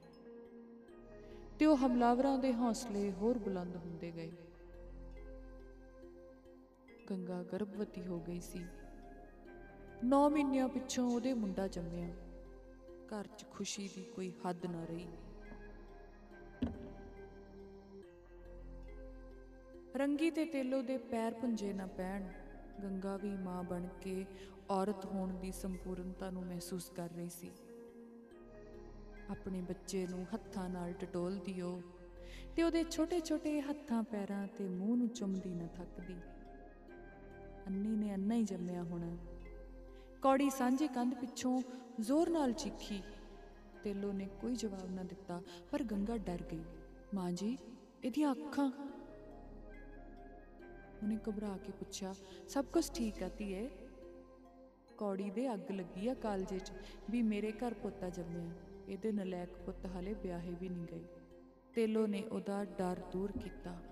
ਗੰਗਾ ਫਿਰ ਹਰ ਸਾਲ ਗਰਭਵਤੀ ਹੋਣ ਲੱਗੀ। 7 ਸਾਲਾਂ 'ਚ ਉਹਦੇ 7 ਬੱਚੇ ਹੋ ਗਏ, ਪੰਜ ਪੁੱਤ ਤੇ ਦੋ ਧੀਆਂ। ਪੂਰਾ ਘਰ ਬੱਚਿਆਂ ਨਾਲ ਭਰ ਗਿਆ। ਤੇਲੋ ਸਾਰਾ ਦਿਨ ਬੱਚਿਆਂ ਨੂੰ ਸੰਭਾਲਣ 'ਚ ਲੱਗੀ ਰਹਿੰਦੀ। ਗੰਗਾ ਘਰ ਦਾ ਕੰਮਕਾਜ ਸੰਭਾਲਦੀ। ਰੰਗੀ ਸਾਰਾ ਦਿਨ ਸਾਈਕਲ ਤੇ ਭਾਂਡੇ ਵੇਚ ਕੇ ਸ਼ਾਮ ਨੂੰ ਘਰ ਵਾਪਸ ਮੁੜਦਾ, ਤਾਂ ਆਪਣੇ ਬੱਚਿਆਂ 'ਚ ਬੈਠ ਕੇ ਜਿਵੇਂ ਉਹਦੀ ਸਾਰੀ ਥਕਾਨ ਉਤਰ ਜਾਂਦੀ ਸੀ। ਬਹੁਤ ਖੁਸ਼ ਸੀ ਸਾਰਾ ਪਰਿਵਾਰ ਕਿ ਰੱਬ ਨੇ ਰੰਗ ਭਾਗ ਲਗਾ ਦਿੱਤੇ ਸਨ ਉਹਨਾਂ ਨੂੰ। ਜੇ ਕੋਈ ਸੜ ਰਿਹਾ ਸੀ, ਤਾਂ ਉਹ ਸੀ ਕੌੜੀ, ਜੋ ਹਰ ਵੇਲੇ ਇੱਕ ਵੇਲੇ ਕੌੜੇ ਬਚਨ ਬੋਲਦੀ ਰਹਿੰਦੀ ਸੀ। ਲੋਕਾਂ ਦੇ ਘਰਾਂ 'ਚ ਇੱਟਾਂ ਵਾਂਗੂ ਪੁੱਤ ਜੰਮੀ ਜਾਂਦੇ ਨੇ। ਹਰ ਵਰੇ ਜਵਾਕ ਜੰਮ ਜੰਮ ਕੇ ਢੇਰ ਲਾਈ ਜਾਂਦੀ ਆ ਅੰਨੀ। ਪਤਾ ਨਹੀਂ ਕੀ ਰੱਬ ਨਾਲ ਰਿਸ਼ਤੇਦਾਰੀ ਪਾ ਲਈ। ਸਾਡੇ ਘਰ ਤਾਂ ਬਿੱਲੀ ਬਲੂੰਗੜਾ ਵੀ ਨਹੀਂ ਦਿੰਦੀ। ਉਹ ਵਿਹੜੇ 'ਚ ਖੜ ਕੇ ਤੇਲੋ ਦੇ ਘਰ ਵੱਲ ਇਸ਼ਾਰਾ ਕਰ ਕਰਕੇ ਗਾਲਾਂ ਕੱਢਦੀ। ਕੋਈ ਨਹੀਂ ਮਾਂ, ਉਹ ਵੀ ਆਪਣੇ ਹੀ ਨੇ। ਜੇ ਰੰਗੀ ਦੀ ਬਹੂ ਨੇ ਜੰਮਤੇ ਤਾਂ ਕੀ ਹੈ ਖੂਨ ਤਾਂ ਇੱਕੋ ਹੀ ਹੈ ਕੌੜੀ ਦੇ ਮੁੰਡੇ ਦੇ ਦੋ ਅਰਥੀ ਭੱਦੇ ਮਜ਼ਾਕ ਕਰਦੇ। ਕੌੜੀ ਦੇ ਮੁੰਡੇ ਦੋ ਅਰਥੀ ਭੱਦੇ ਮਜ਼ਾਕ ਕਰਦੇ ਤੇ ਤਾੜੀਆਂ ਮਾਰ ਕੇ ਉੱਚੀ ਉੱਚੀ ਹੱਸਦੇ। ਪਰ ਉਹਨਾਂ ਦੇ ਇਹਨਾਂ ਦਾਨਵੀ ਹਾਸਿਆਂ ਵੱਲ ਰੰਗੀ ਨੇ ਕੋਈ ਧਿਆਨ ਨਹੀਂ ਦਿੱਤਾ ਸੀ। ਗੰਗਾ ਹਮੇਸ਼ਾ ਵਾਂਗ ਚੁੱਪ ਰਹਿੰਦੀ ਸੀ ਤੇ ਤੇਲੋ ਆਪਣੇ ਪੋਤੇ ਪੋਤੀਆਂ ਨੂੰ ਕੌੜੀ ਦੀਆਂ ਕਾਲੀਆਂ ਨਜ਼ਰਾਂ ਤੋਂ ਬਚਾਉਣ ਦੇ ਉਪਰਾਲੇ ਕਰਦੀ ਰਹਿੰਦੀ ਸੀ। ਤੇਲੋ ਦੀ ਸਿਹਤ ਬਹੁਤੀ ਠੀਕ ਨਹੀਂ ਰਹਿੰਦੀ ਸੀ। ਸਿਆਲਾਂ 'ਚ ਅਚਾਨਕ ਬਿਮਾਰ ਪਈ ਉਹ ਤੇ ਨਮੋਨੀਆ ਹੋ ਗਿਆ ਉਹਨੂੰ। ਹਫ਼ਤੇ ਦੇ ਅੰਦਰ ਹੀ ਪੂਰੀ ਹੋ ਗਈ ਸੀ ਉਹ। ਤੇ ਗੰਗਾ ਨੂੰ ਲੱਗਿਆ ਜਿਵੇਂ ਉਸ ਦੇ ਸਿਰ ਤੋਂ ਛੱਤ ਉੱਡ ਗਈ ਹੋਵੇ। ਜਿਵੇਂ ਉਹਦੀ ਦਾਦੀ ਮੜੋ ਦਾ ਸਾਥ ਛੱਡ ਗਈ ਹੋਵੇ। ਜਿਵੇਂ ਉਹਦੀ ਅੰਗ ਰੱਖਿਅਕ ਰੱਬ ਨੇ ਖੋ ਲਈ ਸੀ। ਉਸ ਤੋਂ ਜਾਂ ਫਿਰ ਉਸ ਦਾ ਰਕਸ਼ਾ ਕਵਚ ਲਾ ਲਿਆ ਸੀ ਕਿਸੇ ਨੇ। ਆਪਣੀ ਮਾਂ ਬਾਰੇ ਉਹਨੂੰ ਕੋਈ ਪਤਾ ਨਹੀਂ ਸੀ। ਪਰ ਸੱਸ ਦੇ ਮਰਨ ਤੇ ਉਹਨੂੰ ਲੱਗਿਆ ਜਿਵੇਂ ਉਹਦੀ ਸਕੀ ਮਾਂ ਹੀ ਮਰੀ ਹੋਵੇ। ਰੰਗੀ ਵੀ ਮਾਂ ਦੀ ਮੌਤ ਨਾਲ ਟੁੱਟ ਗਿਆ ਸੀ। ਬੱਚਿਆਂ 'ਚ ਉਦਾਸੀ ਫੈਲ ਗਈ ਸੀ। ਘਰ ਦਾ ਮਾਹੌਲ ਬਹੁਤ ਗਮਗੀਨ ਹੋ ਗਿਆ ਸੀ। ਰੰਗੀ ਕੰਮ ਛੱਡ ਕੇ ਘਰ ਹੀ ਪਿਆ ਰਹਿੰਦਾ। ਕਈ ਦਿਨ ਬੀਤ ਗਏ ਤੇ ਕੋਈ ਆਮਦਨੀ ਨਾ ਹੋਣ ਕਾਰਨ ਘਰ ਖਾਲੀ ਹੋਣ ਲੱਗਾ। ਆਖਿਰ ਗੰਗਾ ਨੇ ਆਪਣੀ ਅੰਦਰਲੀ ਸ਼ਕਤੀ ਨੂੰ ਇਕੱਠਾ ਕੀਤਾ। ਜੀ ਤੂੰ ਕੰਮ ਤੇ ਜਾਇਆ ਕਰ, ਐ ਗੁਜ਼ਾਰਾ ਕਿਵੇਂ ਚੱਲੂ? ਪਹਿਲਾਂ ਤਾਂ ਮਾਂ ਸਾਂਭ ਲੈਂਦੀ ਸੀ ਸਾਰਾ ਕੁਝ ਗੰਗਾ ਨੇ ਪਤੀ ਨੂੰ ਹੌਸਲਾ ਦਿੱਤਾ। ਰੰਗੀ ਨੂੰ ਵੀ ਪਤਾ ਸੀ ਕਿ ਬਹੁਤ ਦਿਨ ਘਰ ਬੈਠਣ ਨਾਲ ਉਹਦਾ ਧੰਦਾ ਚੌਪਟ ਹੋ ਜਾਵੇਗਾ। ਗਾਹਕ ਟੁੱਟ ਜਾਣਗੇ ਤੇ ਆਮਦਨੀ ਦਾ ਹੋਰ ਕੋਈ ਸਾਧਨ ਵੀ ਨਹੀਂ ਸੀ। ਹਿੰਮਤ ਕਰਕੇ ਉਹ ਕੰਮ ਤੇ ਜਾਣ ਲੱਗ ਪਿਆ। ਫਿਰ ਪਿੰਡ-ਪਿੰਡ ਜਾ ਕੇ ਭਾਂਡੇ ਵੇਚਣ ਲੱਗਾ। ਪਰ ਤੇਲੋ ਘਰ ਦੇ ਭਾਗ ਸ਼ਾਇਦ ਆਪਣੇ ਨਾਲ ਹੀ ਲੈ ਗਈ ਸੀ। ਰੰਗੀ ਨੂੰ ਮੁੜ ਉਹ ਕਮਾਈ ਨਾ ਜੁੜੀ। ਘਰ 'ਚ ਫਾਕੇ ਪੈਣ ਲੱਗੇ। ਭੁੱਖੇ ਪਾਣੇ ਬੱਚੇ ਮਾਂ ਨੂੰ ਚਿੰਬੜੇ ਰਹਿੰਦੇ ਤੇ ਗੰਗਾ ਜਿਵੇਂ ਤਿਵੇਂ ਕਰਕੇ ਉਹਨਾਂ ਦੇ ਖਾਣ ਪੀਣ ਦਾ ਜੁਗਾੜ ਕਰਦੀ। ਖੁਦ ਭੁੱਖੀ ਸੌਂ ਜਾਂਦੀ ਪਰ ਔਲਾਦ ਤੇ ਪਤੀ ਵਾਸਤੇ ਖਾਣ ਲਈ ਕੁਝ ਨਾ ਕੁਝ ਜ਼ਰੂਰ ਬਣਾਉਂਦੀ। ਮੁੱਲ ਦਾ ਸੂਤ ਕੱਤਣ ਲੱਗ ਪਈ ਸੀ ਉਹ। ਅੱਧੀ ਅੱਧੀ ਰਾਤ ਤੱਕ ਬੈਠੀ ਚਰਖਾ ਕੱਤਦੀ ਰਹਿੰਦੀ। ਫਿਰ ਦਰੀਆਂ ਬੁਣਦੀ, ਜੋ ਉਹਨੇ ਆਪਣੀ ਸੱਸ ਤੋਂ ਸਿੱਖੀਆਂ ਸਨ। ਇਹ ਦਰੀਆਂ ਰੰਗੀ ਸ਼ਹਿਰ ਜਾ ਕੇ ਵੇਚ ਆਉਂਦਾ ਸੀ। ਗੰਗਾ ਦੀ ਮਿਹਨਤ ਰੰਗ ਲਿਆਈ। ਦੋਵੇਂ ਪਤੀ ਪਤਨੀ ਨੇ ਮਿਲ ਕੇ ਕਬੀਲਦਾਰੀ ਦਾ ਗੱਡਾ ਖਿੱਚਿਆ। ਕਿਸੇ ਕੋਲ ਬਾਹਰ ਹੱਥ ਨਹੀਂ ਪਸਾਰਿਆ ਤੇ ਨਾ ਸ਼ਰੀਕਾਂ ਤੋਂ ਮਦਦ ਮੰਗੀ। ਗੰਗਾ ਬੜੀ ਸਬਰ ਸੰਤੋਖ ਵਾਲੀ ਔਰਤ ਸੀ। ਆਪਣੇ ਘਰ ਦੀ ਕੋਈ ਕਮਜ਼ੋਰੀ ਉਹ ਕਿਸੇ ਨੂੰ ਕਦੇ ਨਹੀਂ ਦੱਸਦੀ ਸੀ। ਸਵੈ ਮਾਣ ਤੇ ਆਤਮ ਵਿਸ਼ਵਾਸ ਨਾਲ ਭਰੀ ਉਹ ਆਪਣੇ ਬੱਚੇ ਬੜੀ ਮਿਹਨਤ ਨਾਲ ਪਾਲ ਰਹੀ ਸੀ। ਆਪਣੀ ਗਰੀਬੀ ਦਾ ਰੋਣਾ ਉਹਨੇ ਕਦੇ ਵੀ ਕਿਸੇ ਕੋਲ ਨਹੀਂ ਰੋਇਆ ਸੀ। ਘਰ 'ਚ ਦੁੱਧ ਘਿਓ ਨਾ ਹੁੰਦਾ ਤਾਂ ਉਹ ਲੂਣ ਤੇਲ ਨਾਲ ਚੋਪੜ ਕੇ ਰੋਟੀ ਬੱਚਿਆਂ ਨੂੰ ਖਿਲਾ ਦਿੰਦੀ। ਸਬਜੀ ਦਾਲ ਕਦੇ-ਕਦੇ ਹੀ ਬਣਦੀ ਸੀ। ਪਰ ਸ਼ਰੀਕੇ 'ਚ ਦਿਖਾਉਣ ਲਈ ਕਿ ਉਹ ਵੀ ਰੱਜ ਕੇ ਰੋਟੀ ਖਾਂਦੇ ਨੇ।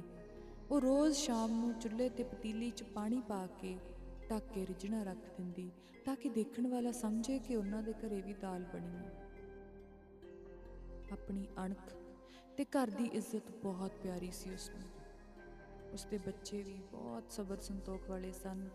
ਗਰਮ ਪਾਣੀ 'ਚ ਰੋਟੀ ਭਿਉਂ ਕੇ ਖਾ ਲੈਂਦੇ, ਪਰ ਮਾਂ ਨੂੰ ਕਦੇ ਤੰਗ ਨਾ ਕਰਦੇ। ਅੰਨੀ ਮਾਂ ਦੀ ਸੇਵਾ ਤੇ ਤਪੱਸਿਆ ਰੰਗ ਲਿਆਈ। ਬੱਚੇ ਪੜ੍ਹਾਈ 'ਚ ਹੁਸ਼ਿਆਰ ਨਿਕਲੇ। ਇੱਕ ਦੂਜੇ ਤੋਂ ਮੂਰੇ ਜਿਵੇਂ ਆਪਸ 'ਚ ਕੋਈ ਮੁਕਾਬਲਾ ਚੱਲ ਰਿਹਾ ਹੋਵੇ ਕਿ ਕਿਹੜਾ ਸਾਰਿਆਂ ਤੋਂ ਵੱਧ ਲਾਇਕ ਨਿਕਲੇਗਾ। ਉਸਦੇ ਵੱਡੇ ਮੁੰਡੇ ਨੇ ਰੱਦੀ ਖਰੀਦਣੀ ਸ਼ੁਰੂ ਕਰ ਦਿੱਤੀ। ਸਾਰੇ ਬੱਚੇ ਬੈਠ ਕੇ ਲਿਫਾਫੇ ਬਣਾਉਂਦੇ ਤੇ ਵੱਡਾ ਮੁੰਡਾ ਕ੍ਰਿਸ਼ਨ ਚੰਦਰ ਦੁਕਾਨਾਂ ਤੇ ਵੇਚ ਆਉਂਦਾ। ਕ੍ਰਿਸ਼ਨ ਨੇ 10ਵੀਂ ਜਮਾਤ ਅਵਲ ਦਰਜੇ ਵਿੱਚ ਇੰਨੇ ਵਧੀਆ ਅੰਕ ਲੈ ਕੇ ਪਾਸ ਕੀਤੀ ਕਿ ਸਰਕਾਰ ਨੇ ਉਹਦੀ ਅਗਲੀ ਪੜ੍ਹਾਈ ਦਾ ਵਜ਼ੀਫਾ ਲਗਾ ਦਿੱਤਾ। ਬਸ ਫਿਰ ਕੀ ਸੀ, ਕ੍ਰਿਸ਼ਨ ਛੋਟੇ ਭੈਣ ਭਰਾਵਾਂ ਨੂੰ ਵੀ ਕਿਸੇ ਅਧਿਆਪਕ ਵਾਂਗ ਪੜਾਉਣ ਲੱਗ ਪਿਆ। ਉਸ ਦੇ ਛੋਟੇ ਭਰਾ ਵੀ ਉਹਦੇ ਵਾਂਗ ਹੀ ਪੜ੍ਹਾਈ 'ਚ ਬਹੁਤ ਹੁਸ਼ਿਆਰ ਨਿਕਲੇ। ਦੇਖਦੇ ਦੇਖਦਿਆਂ ਹੀ ਉਹ ਜਵਾਨ ਹੋਣ ਲੱਗੇ ਤੇ ਰੰਗੀ ਨੂੰ ਲੱਗਦਾ ਜਿਵੇਂ ਗੰਗਾ ਦੀ ਤਪੱਸਿਆ ਨੂੰ ਫਲ ਪੈ ਗਿਆ ਸੀ। ਗੰਗੀਏ, ਇਹ ਸਭ ਤੇਰੀ ਕਿਰਪਾ ਹੈ। ਤੇਰੀ ਸੇਵਾ ਤੇ ਲਗਨ ਨਾਲ ਹੀ ਨਿਆਣੇ ਇੰਨੇ ਚੰਗੇ ਉੱਠੇ ਨੇ। ਉਹ ਗੰਗਾ ਦੀ ਪ੍ਰਸ਼ੰਸਾ ਕਰਦਾ ਨਾ ਥੱਕਦਾ। ਮੇਰੀ ਕਾਦੀ ਕਿਰਪਾ ਹੈ ਜੀ? ਨਿਆਣਿਆਂ ਦੀ ਮਿਹਨਤ ਆ। ਹਰ ਮਾਂ ਆਪਣੇ ਬੱਚੇ ਦਾ ਪਾਲਣ ਪੋਸ਼ਣ ਕਰਦੀ ਹੈ। ਬਾਕੀ ਤੇਰਾ ਆਸ਼ੀਰਵਾਦ ਆ। ਗੰਗਾ ਦੀਆਂ ਅੱਖਾਂ ਭਰ ਆਉਂਦੀਆਂ।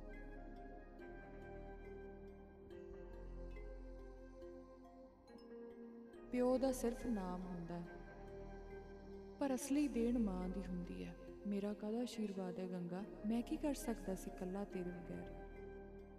ਮਾਂ ਦੀ ਤਪੱਸਿਆ ਨਾਲ ਹੀ ਲਾਦ ਚੰਗੀ ਉੱਠਦੀ ਹੈ। ਬੰਦਾ ਤਾਂ ਸਿਰਫ ਪੈਸਾ ਕਮਾਉਂਦਾ ਪਰ ਤੀਵੀਂ ਪੂਰਾ ਘਰ ਚਲਾਉਂਦੀ ਹੈ। ਤੀਵੀਂ ਦੀ ਮਾਇਆ ਨਾਲ ਹੀ ਜੱਗ ਚੱਲਦਾ ਹੈ। ਨਿਆਣੇ ਸਭ ਤੇਰੇ ਤੇ ਗਏ ਨੇ ਸਬਰ ਸੰਤੋਖ ਵਾਲੇ। ਰੰਗੀ ਉਹਦਾ ਗੁਣਗਾਨ ਕਰਦਾ। ਤੇ ਗੰਗਾ ਸਿਰ ਝੁਕਾਈ ਉਹਦੀਆਂ ਗੱਲਾਂ ਸੁਣਦੀ ਰਹਿੰਦੀ।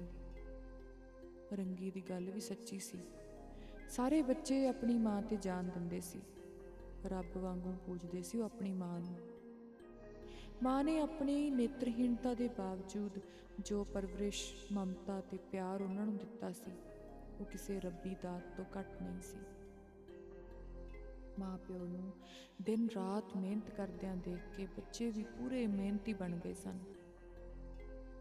ਵੱਡਾ ਮੁੰਡਾ ਕ੍ਰਿਸ਼ਨ ਚੰਦਰ ਡਾਕਟਰੀ ਦਾ ਇਮਤਿਹਾਨ ਪਾਸ ਕਰ ਗਿਆ ਸੀ। ਉਸੇ ਦੀ ਰੀਸ ਕਰਦਾ ਹੋਇਆ ਦੂਜਾ ਮੁੰਡਾ ਬਾਬੂ ਰਾਮ ਇੰਜੀਨੀਅਰ ਬਣ ਗਿਆ। ਤੀਜਾ ਮੁੰਡਾ ਸੁਸ਼ੀਲ ਕੁਮਾਰ ਵਕਾਲਤ ਕਰਨ ਲੱਗਾ ਤੇ ਦੋਵੇਂ ਛੋਟੇ ਮੁੰਡੇ ਹਾਲੇ ਸਕੂਲ ਵਿੱਚ ਹੀ ਸਨ। ਕੌਣ ਕਹਿ ਸਕਦਾ ਸੀ ਭਲਾ ਕਿ ਵਿੱਦਿਆ ਪੜ੍ਹਾਈ ਦੀਆਂ ਸਿਖਰਾਂ ਛੋਹਣ ਵਾਲੇ ਇਹ ਗਰੀਬ ਭੈਣ ਭਰਾ ਇੱਕ ਦੂਜੇ ਦੀਆਂ ਕਿਤਾਬਾਂ ਲੈ ਕੇ ਪੜ੍ਹੇ ਸਨ। ਜਿਵੇਂ ਇੱਕੋ ਮਾਲਾ ਦੇ ਸੁੱਚੇ ਮੋਤੀ ਸਨ, ਉਹ ਜੋ ਕੁਦਰਤ ਨੇ ਉਹਨਾਂ ਦੀ ਮਾਂ ਦੇ ਗਲ 'ਚ ਪਾਈ ਸੀ। ਮੁੰਡੇ ਕਮਾਉਣ ਲੱਗੇ ਤਾਂ ਘਰ ਦੇ ਭਾਗ ਬਦਲ ਗਏ। ਟੁੱਟੇ ਫੁੱਟੇ ਘਰ ਨੂੰ ਢਾਹ ਕੇ ਬਹੁਤ ਵੱਡੀ ਹਵੇਲੀ ਖੜੀ ਕਰ ਦਿੱਤੀ ਮੁੰਡਿਆਂ ਨੇ। ਦੋਵੇਂ ਕੁੜੀਆਂ ਦੇ ਵਿਆਹ ਬੜੀ ਸ਼ਾਨੋ ਸ਼ੌਕਤ ਨਾਲ ਬੜੇ ਅਮੀਰ ਘਰਾਂ 'ਚ ਕਰ ਦਿੱਤੇ। ਕ੍ਰਿਸ਼ਨ ਚੰਦਰ ਡਾਕਟਰੀ ਦੀ ਵਿੱਦਿਆ 'ਚ ਇੰਨਾ ਮਾੜ ਸੀ ਕਿ ਸਰਕਾਰ ਉਸ ਨੂੰ ਅਮਰੀਕਾ ਪੜ੍ਹਨ ਲਈ ਭੇਜਣਾ ਚਾਹੁੰਦੀ ਸੀ। ਪਰ ਉਹ ਆਪਣੇ ਮਾਂ-ਬਾਪ ਤੋਂ ਦੂਰ ਨਹੀਂ ਸੀ ਜਾਣਾ ਚਾਹੁੰਦਾ। ਆਪਣੀ ਮਾਂ ਦੇ ਅੰਨੇਪਣ ਦਾ ਬਹੁਤ ਦੁੱਖ ਸੀ ਉਸ ਨੂੰ ਮਾਂ ਦੀਆਂ ਅੱਖਾਂ ਦੀ ਜੋਤ ਜਗਾਉਣ 'ਚ ਉਹਨੇ ਕੋਈ ਕਸਰ ਨਾ ਛੱਡੀ।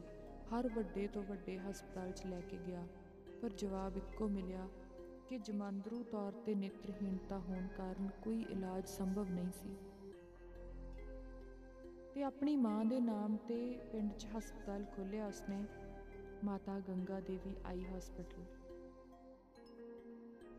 ਉਸ ਦੀ ਮਾਂ ਪ੍ਰਤੀ ਸ਼ਰਧਾ ਮੂਰੇ ਸਾਰੇ ਸਿਰ ਝੁਕਾਉਂਦੇ ਸਨ, ਪਰ ਉਹ ਹਰ ਸਮੇਂ ਖੁਦ ਨੂੰ ਕੋਸਦਾ ਸੀ, ਮਾਂ ਲਾਣਤ ਆ ਮੇਰੀ ਡਾਕਟਰੀ ਤੇ, ਮੈਂ ਤੇਰੀਆਂ ਅੱਖਾਂ ਠੀਕ ਨਾ ਕਰ ਸਕਿਆ।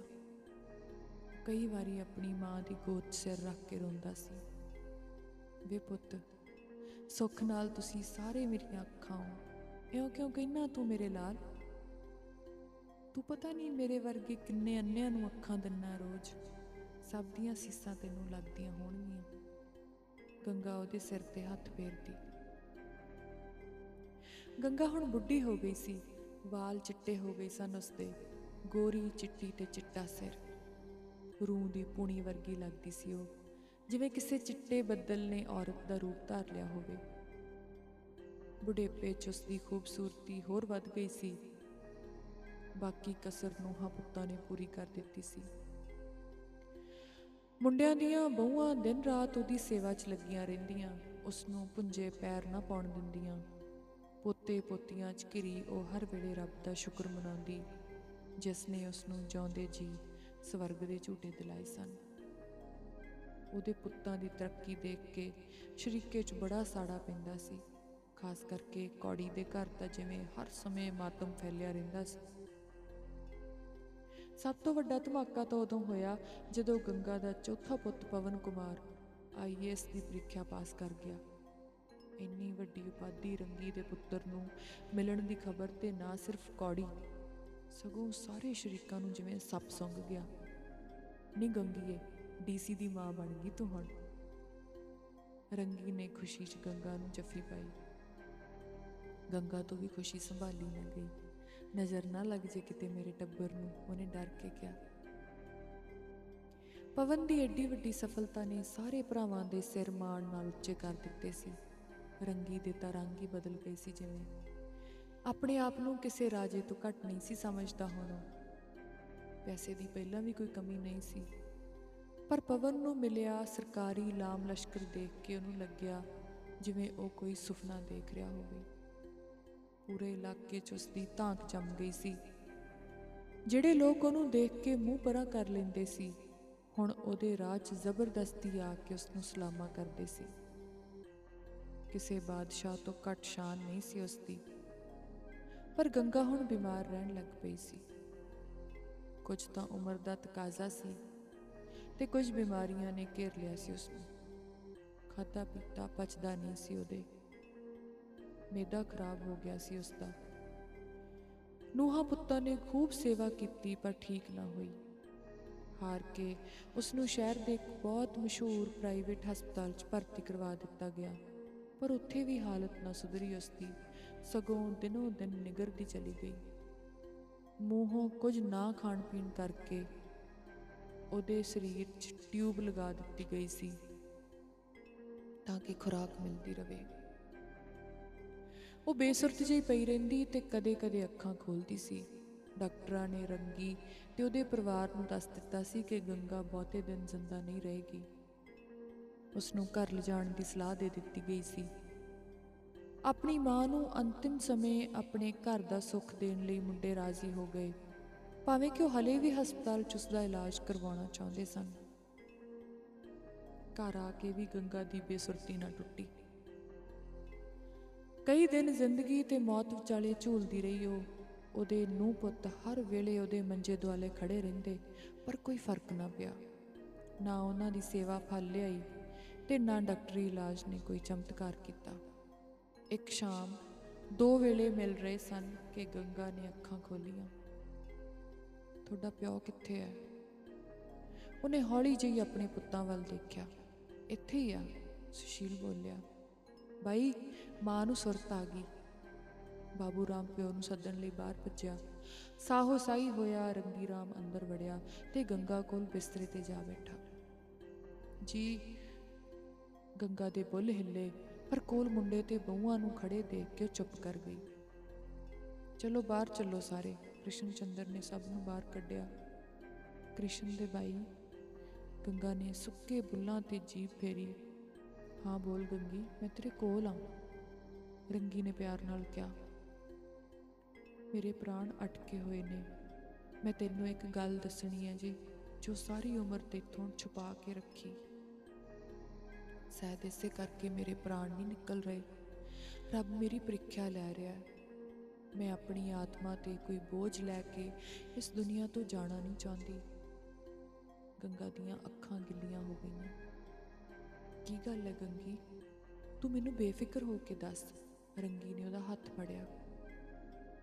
ਮੈਨੂੰ ਮਾਫ ਕਰ ਦੇਗਾ ਜੀ ਤੂੰ। ਗੰਗਾ ਨੇ ਵੀ ਉਹਦਾ ਹੱਥ ਘੁੱਟ ਕੇ ਫੜਿਆ। ਹੈ ਕਮਲੀ, ਇਹ ਵੀ ਕੋਈ ਕਹਿਣ ਦੀ ਗੱਲ ਆ ਭਲਾ? ਰੰਗੀ ਨੇ ਦੋਵਾਂ ਹੱਥਾਂ ਨਾਲ ਉਹਦੇ ਹੱਥ ਘੁੱਟ ਲਏ। ਜਵਾਨੀ ਪਹਿਰੇ ਜਦੋਂ ਤੂੰ ਕੰਮ ਤੇ ਬਾਹਰ ਜਾਂਦਾ ਹੁੰਦਾ ਸੀ, ਤਾਂ ਪਿੱਛੋਂ ਪਤਾ ਨਹੀਂ ਕੌਣ-ਕੌਣ ਆਪਣੇ ਘਰ ਜਾ ਵੜਦਾ ਸੀ। ਮੇਰੇ ਨਾਲ ਜ਼ੋਰ ਜ਼ਬਰਦਸਤੀ ਮੂੰਹ ਕਾਲਾ ਕਰਦਾ ਤੇ ਚਲਾ ਜਾਂਦਾ। ਪਤਾ ਨਹੀਂ ਕਿੰਨੇ ਬੰਦੇ ਸੀ।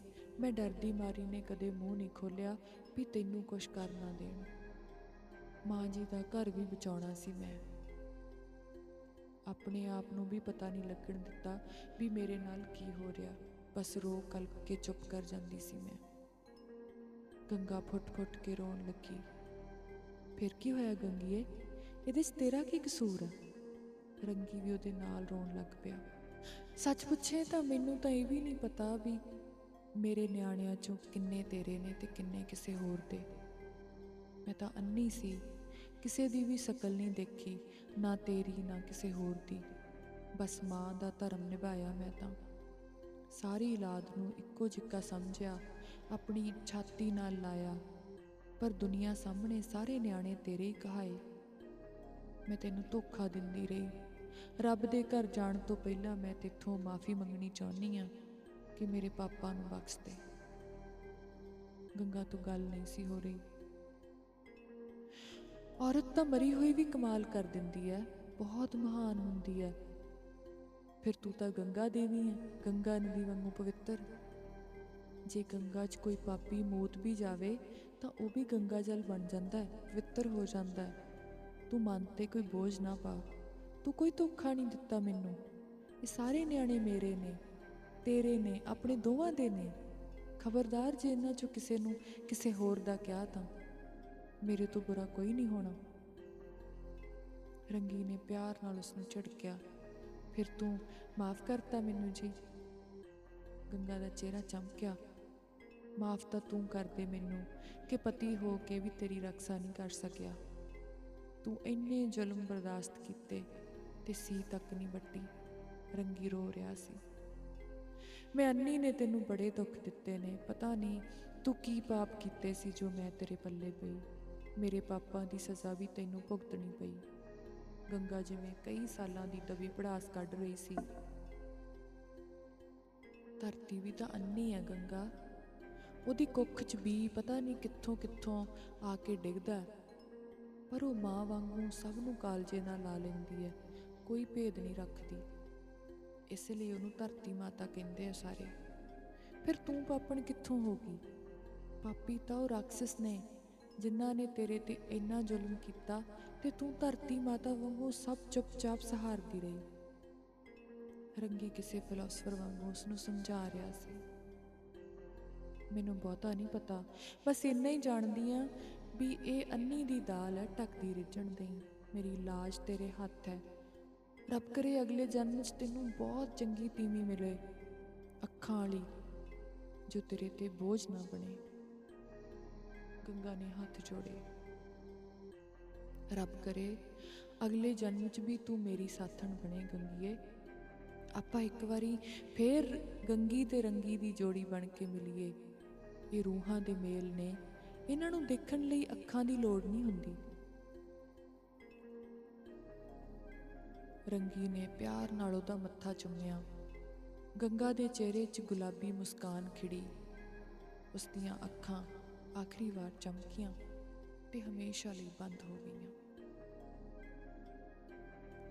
ਧੰਨਵਾਦ ਜੀ, ਇਹ ਸੀ ਕਹਾਣੀ ਅੰਨੀ ਦੀ ਦਾਲ। ਬੀਨਾ ਵਰਮਾ ਜੀ ਦੀ, ਜਿਹੜੀ ਹੁਣ ਸਭ ਤੋਂ ਲੇਟੈਸਟ ਕਿਤਾਬ ਆ, ਇੱਕ ਕੁੜੀ ਇਕੱਲੀ, ਉਹਦੇ ਵਿੱਚ ਇਹ ਦੂਜੀ ਕਹਾਣੀ ਆ। ਸੁਣਨ ਲਈ ਬਹੁਤ ਬਹੁਤ ਧੰਨਵਾਦ